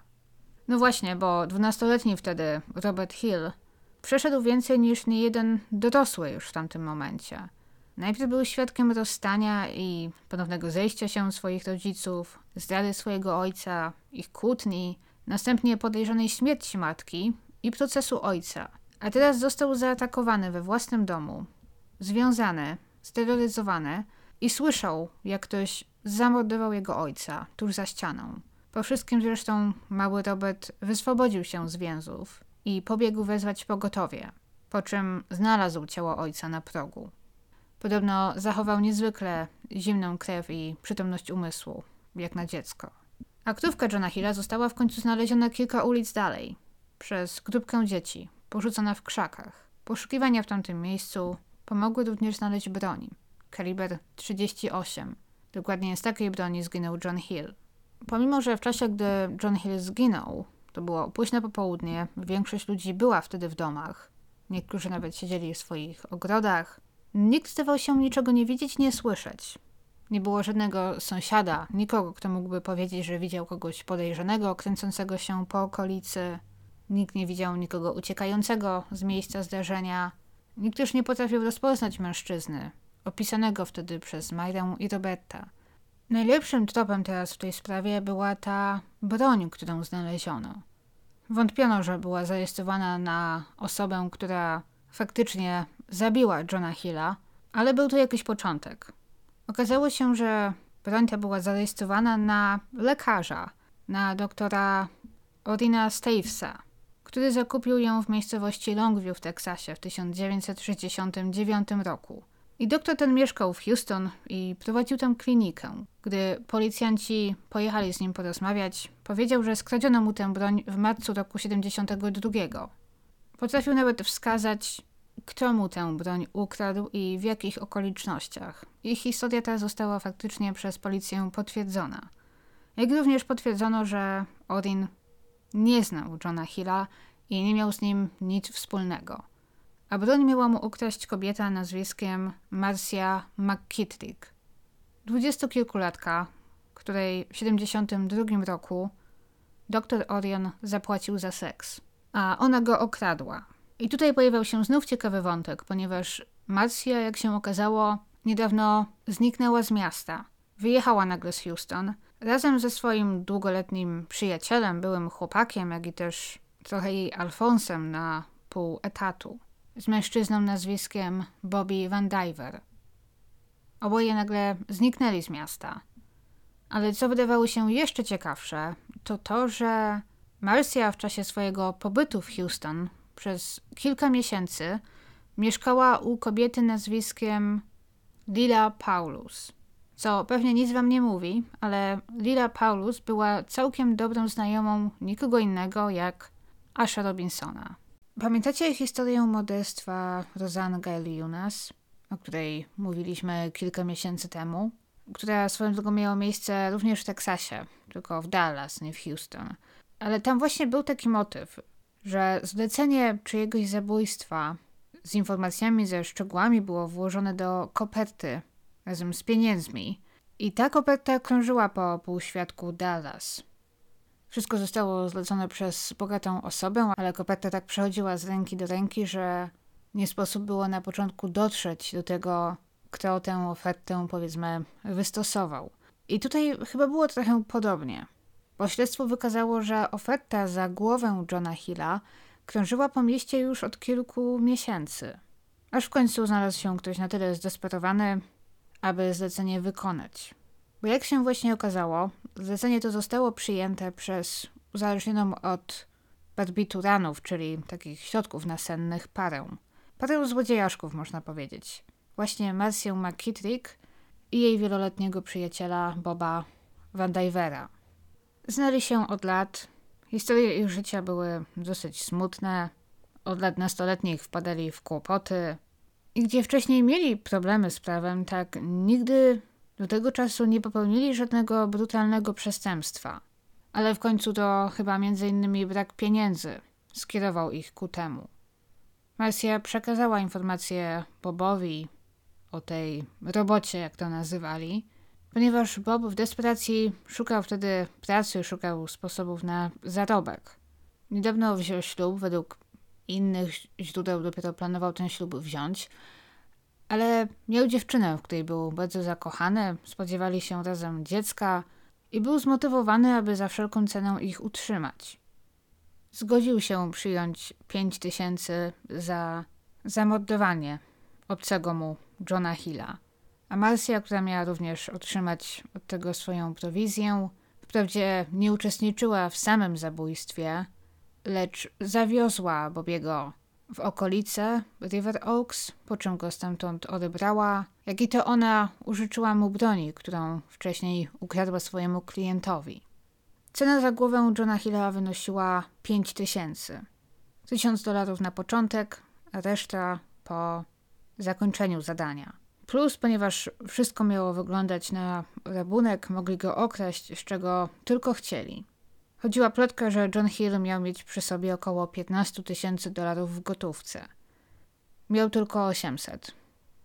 I tyle mu skradziono. Policjanci prędko zdali sobie sprawę, że byli na dobrym tropie, gdy zaczęli zbierać informacje o Marcy i o Bobim. Jednak złapanie i wytropienie tej pary, mimo że wcale nie byli żadnymi, powiedzmy, profesjonalnymi zabójcami czy przestępcami w ogóle, zajmie bardzo dużo czasu i okaże się być niezwykle trudne. Bo gdy tylko rozeszła się wiadomość, że znaleziono broń, z której zginął John Hill, tydzień po jego zabójstwie, oboje wyjechali. Nie tylko wyjechali. Bobby między innymi zupełnie zmienił swój wygląd. Zgolił wąsa, skrócił włosy i zafarbował na blond. Wyglądał jak zupełnie inny człowiek. Kupili razem samochód, tani samochód i pojechali nim aż do Kalifornii. Mieli zamiar znaleźć tam jakieś źródło zarobku, i siedzieć po cichu w przyczajeniu, do czasu aż wszystko ucichnie. Kusili się jednak cały czas. Po około dwóch miesiącach Marcia miała dość. Zjadało ją powoli poczucie winy za to, co zrobili i tęsknota za synem, którego zostawiła ze swoimi rodzicami w Teksasie. Pewnego dnia pod nieobecność Bobiego łyknęła ponad 70 tabletek nasennych i wzięła heroinę. Na haju wyszła na korytarz hotelowy i zemdlała. Zabrano ją do szpitala i cudem odratowano. W styczniu 73 roku, po kłótni z Bobim, zostawiła go i przeniosła się do Las Vegas, gdzie zachorowała na żółtaczkę znów. Przekonana, że umiera, uznała, że wszystko jej jedno i wróciła do rodziców, którzy mieszkali w Dallas. Spędziła tam kilka tygodni, w końcu mogła zobaczyć swojego syna, ale gdy poczuła się lepiej, znów wyjechała z miasta, szukając pracy. Wracała wielokrotnie do Dallas, unikała jednak Houston, a w końcu czując się samotnie w Los Angeles, do Dallas wrócił i Bobby. Gdy tylko w Dallas odeszła się plotka, że ta poszukiwana para wróciła, policja znów deptała im po piętach. Bobby w końcu został zatrzymany. I mimo, że na początku wszystkiemu zaprzeczył, zarówno Myra, jak i mały Robert od razu go rozpoznali, gdy przedstawiono go im w szeregu z innymi, podobnymi mu mężczyznami. Po długich godzinach przesłuchań, po długich godzinach samotności, kiedy to miał czas porozmyślać, jak i po długich rozmowach telefonicznych ze swoją siostrą, Bobby Van Diver w końcu zdecydował, że przyzna się do winy. Przyznał, że to on był tym zamaskowanym mężczyzną, który włamał się do domu i zastrzelił Johna Hilla. Opowiedział wszystko ze szczegółami. Wyjaśnił też, jaka była rola Marcy w tym wszystkim i powiedział, że dowiedział się o tej ofercie, ofercie zabójstwa od kobiety imieniem Lila. Chodziło właśnie o zabicie mężczyzny, który, jak mu powiedziano, zamordował swoją żonę i uszło mu to na sucho. Więcej o nim nie wiedział, ale jak mu powiedziano, to ojciec zamordowanej kobiety był tym, który złożył tę ofertę. A przynajmniej tak zeznał Bobby. Inne informacje, jakie wtedy otrzymał, były takie, że zlecającego mało obchodziło, co stanie się z innymi osobami, które mogły mu towarzyszyć, czyli z jego matką czy żoną, ale podkreślił, że nic nie może się stać synowi Johna Hilla, Robertowi. Niedługo po tym, gdy Bobby przyznał się do winy, na lotnisku w Houston zatrzymano i Marcję. Para przyzna się też, że na początku mieli zabić doktora w Las Vegas podczas konferencji, na którą wtedy pojechał. Takie były instrukcje od osoby, która zleciła to zabójstwo. W mieście hazardu z dala od domu wszystko jeszcze bardziej mogło wyglądać jak rabunek, jak przypadkowa napaść. On i Marcia więc tam pojechali. Wypytywali u niego w hotelu, znaleźli miejsce, gdzie odbywała się konferencja, ale nie udało im się go zlokalizować. Jak się okaże, dr Hill i jego żona spontanicznie postanowili zatrzymać się w San Francisco na kilka dni po drodze i opuścić pierwsze dni konferencji. W końcu więc zmieniono zdanie, Marcia i Bobby wrócili do Houston i postanowiono, że do zabójstwa w takim razie dojdzie w domu doktora Hilla, że to w jego pięknej willi dojdzie do rabunku. Dzięki jego zeznaniom więc postawiono też zarzuty Marcji oraz kobiecie, od której ta oferta miała wyjść, czyli właśnie od Lily Paulus. Ale policjanci przeczuwali, że nawet Lila, a już na pewno Bobby i Marcia, byli w tym wszystkim tylko pionkami. Ale pomimo wygibasów kombinacji nie mogli znaleźć żadnych dowodów, poza plotkami, a to nie było dość, że to Ash Robinson zlecił to zabójstwo. I Lila Paulus też jest w tej historii niezwykle ciekawą postacią. W młodości zajmowała się prostytucją, różnymi przestępstwami, wyłudzeniami, ale teraz mieszkała w domu w Houston. Jako już trochę starsza, taka siwiejąca, dobrotliwa pani, która z jednej strony zdaje się spędzała czas w domu, robiąc na drutach i czytając, a z drugiej, jak głosiły plotki, które w dużej mierze zostały potwierdzone w sądzie, dalej miała kontakt z półświadkiem przestępczym. I to przez jej dom często przewijały się różne podejrzane typy, jak i to u niej właśnie można było znaleźć oferty, takie jak ta za głowę Johna Hilla. Lida Paulus miała w swoim życiu pięciu mężów. Jeden z nich był bugmacherem, czym zajmował się nielegalnie. Pada zajmowała się m.in. przyjmowaniem zakładów na wyścigach konnych. I to ona również zdawała się być tym, co łączyło Marcję, Bobiego z Ashem Robinsonem, ponieważ Lida znała Asha. Przez lata sama interesowała się jeździectwem i to w takich okolicznościach poznała Robinsonów, miała znać również Joan w przeszłości, jak i swojej dorosłej już wtedy córce miała właśnie stawiać kiedyś Joan za przykład, za wzór do naśladowania, jeżeli chodzi o jazdę konną. Podczas przeszukania jej domu znaleziono dowody na to, że właśnie znała zarówno Boba, Marcję, jak i Asha Robinsona, a wszystko to w postaci ich numerów telefonów, zanotowanych w jej notatkach, w notesie, oraz dowody, że z jej domu do domu Asha Robinsona dzwoniono. Ale to dalej nie było dość, ponieważ Ash Robinson od razu otoczył się prawnikami. Zgodził się nawet na test wariografem i co ciekawe, przeszedł go pomyślnie. W jego odpowiedziach nie było wtedy niczego, co wskazywało na to, że mógł mieć coś wspólnego z zabójstwem swojego byłego zięcia. Śledczy nie mieli jednak zamiaru zbyt łatwo odpuścić. Bobiemu, po tym gdy przyznał się do winy i zgodził współpracować i zeznawać w sądzie przeciwko Lili i Joszowi, pozwolono mu wyjść na wolność za kaucję. Wciąż miał jednak oczekiwać na proces za zabójstwo, z tym, że obiecano mu, że może się spodziewać łagodniejszego wyroku za współpracę. Policjanci rozumieli, że Bobby w pewnym sensie był pionkiem w tym wszystkim i poza nim byli inni, których bardziej chcieli ukarać. Jego skazanie, skazanie Bobiego miało w pewnym sensie być formalnością, które miało ułatwić skazanie kolejnych osób, tych, które to zabójstwo faktycznie zleciły. I trochę tak jak wcześniej Ash Robinson próbował wszystkich możliwych chwytów, aby postawić Johna Hilla przed sądem, tak teraz policjanci gimnastykowali się i próbowali wszystkiego, aby najpierw to Lilę, a potem Asha postawić przed sądem. Niestety jednak wiele rzeczy nie poszło zgodnie z planem. W roku 1974 Bobby, który miał czekać grzecznie w domu na proces w Dallas, nagle spakował siebie, spakował swoją żonę Vicky i opuścili miasto, nikomu nie mówiąc dokąd jadą. Uciekli. Bobby tym samym złapał zasady swojego zwolnienia warunkowego za kaucję. Wystawiono za nim list kończy. Został znaleziony przypadkiem niedługo później w mieście Longview w Teksasie, gdzie spędzał całe dni i noce w barze, w którym kelnerką została jego żona. W maju 1974 roku jego tożsamość odkrył miejscowy policjant, który zainteresował się nowymi przybyszami w jego małym mieście. Gdy podszedł do Bobiego w barze, ten spłoszony złapał za broń, którą miał przy sobie. W wyniku czego został zastrzelony przez tego policjanta i zginął na miejscu.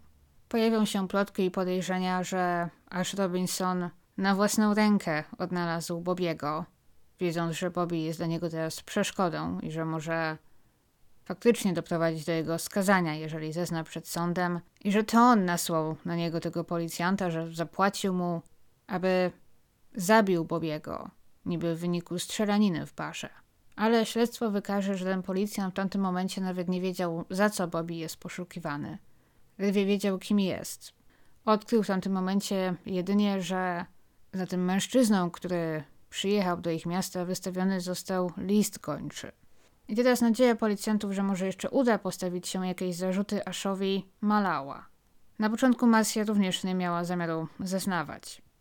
Jak wyjaśniła, boi się o bezpieczeństwo swojego syna i rodziców. Bała się, że jeżeli zgodzi się zeznawać, to ktoś się na nich zemści. Ostatecznie jednak, gdy doszło do procesu Lili Paulus, zdecydowała się zeznawać w ostatniej chwili. Jak wyjaśniła, gdy zobaczyła na sali sądowej zeznającego 14-letniego już wtedy Roberta, który opowiadał o śmierci swojego ojca, o tym jak znalazł go postrzelonego na progu domu, zrozumiała, jak wyjaśniła, ogrom tego, czego się razem dopuścili z Bobim. I zeznała przed sądem pod przysięgą, że wykonali to zlecenie przy pośrednictwie Lili, ale prawdziwym zlecającym był aż Robinson. Chociaż nikt nie miał pewności, czy Marcia w tym wypadku mówi prawdę, czy mówi jedynie to, co, jak sądzi, wszyscy chcą od niej usłyszeć. Osiemdziesięcioletni prawie wtedy Ash Robinson ogłosił publicznie, że zdrowie nie pozwala mu, aby zeznawać jako świadek w procesie Lili. A bardzo by chciał, jak powiedział, ponieważ nie miał z tym zabójstwem nic wspólnego i chciałby ukrócić te oszczerstwa. I sama Lila Paulus wszystkiemu zaprzeczyła pod przysięgą. Zaprzeczyła nawet temu, że znała Asha Robinsona, co było oczywistym kłamstwem, bo później zeznał wielu świadków, którzy potwierdzą, że znali się od lat, że byli razem widziani, więc pod tym względem Lila nie wypadła za dobrze. Przyznała się jedynie do znajomości z Marsją, ale nie opowiedziała o tym w taki sposób, jak opowiedziała Marsja. Powiedziała, że jedynie przyjęła do siebie dziewczynę na jakiś czas, mając nadzieję, że tym sposobem wyciągnie ją z kłopotów. Jednak przeciwko temu wszystkiemu zeznała nawet dorosła córka Lili. I ona zeznała ze szczegółami, że jej matka nie tylko dobrze znała Asha i zdecydowanie była właściwą osobą, do której należało przyjść, jeżeli chciało się wynająć kogoś do zlecenia zabójstwa. Jej matka była przez całe swoje życie zamieszana w szereg poważnych przestępstw i wykroczeń, w tym prostytucję, stryczycielstwo, wyłudzenia, nielegalny hazard. Jak zeznała nawet ją, swoją własną córkę, próbowała wmieszać w prostytucję, powodując, że jej córka w końcu od niej uciekła i zupełnie się od niej odcięła. To przede wszystkim jej zeznanie właśnie wpłynęło bardzo mocno na decyzję ławy przysięgłych, gdy uznali Lilę Paulus winną współudziału w morderstwie Johna Hilla i skazali ją na 35 lat pozbawienia wolności. A Marcia McKittrick została skazana na 10 lat pozbawienia wolności za pomoc w zabójstwie wyszła w końcu po pięciu. Ale sprawiedliwość nigdy nie dosięgnęła aż Robinsona, który zmarł w roku 1985. Żył jeszcze na tyle długo, aby zobaczyć film, który powstał, zainspirowany tą historią. Film o tytule Morderstwo w Teksasie z roku 81. W rolach głównych Sarah Fawcett, znana z Aniołków Charlie'ego, Sam Elliott, Catherine Ross i Andy Griffith. Ciekawą postacią też tej historii jest Robert Hill, czyli syn Joan i Johna. Z tego co nie wiadomo, oczywiście teraz jest dorosłym mężczyzną. Będzie miał teraz 60 lat. Robert został prawnikiem, żyje i pracuje gdzieś w stanie Maryland. Prowadzi bardzo skryte i prywatne życie. Nigdy w dorosłości nie zgodził się na wywiad, na temat swoich rodziców i nie opowiedział o tym, co się wydarzyło. Po tym, gdy wszystkie procesy się skończyły, zniknął zupełnie z życia publicznego. Nie można mu się dziwić. I zdaje się, że pomimo okoliczności, pomimo tego wszystkiego, czego doświadczył jako dziecko, wyrósł na rozsądnego człowieka, można powiedzieć. Z tego, co wiadomo. I to jest chyba jedyny pozytywny aspekt tej historii historii tak zagmatwanej, że ciężko było mi się w niej odnaleźć. Jest to historia o przedziwnych, głównie niezwykle samolubnych i nieprzewidywalnych ludziach. Czasem mówi się, że w Teksasie wszystko jest większe. I modestwa, i sprawy o modestwa, zwłaszcza w tamtych latach, bywały olbrzymie i przedziwne. To chyba wszystko, co dla Was dziś miałam. Ten odcinek wyszedł chyba dosyć długi, bo nagrywam go prawie do drugiej w nocy. Mam nadzieję, że pod koniec mówiłam z sensem. To wszystko, co dla Was dziś miałam. Jesteście super, trzymajcie się mocno i słyszymy się za tydzień. Pa!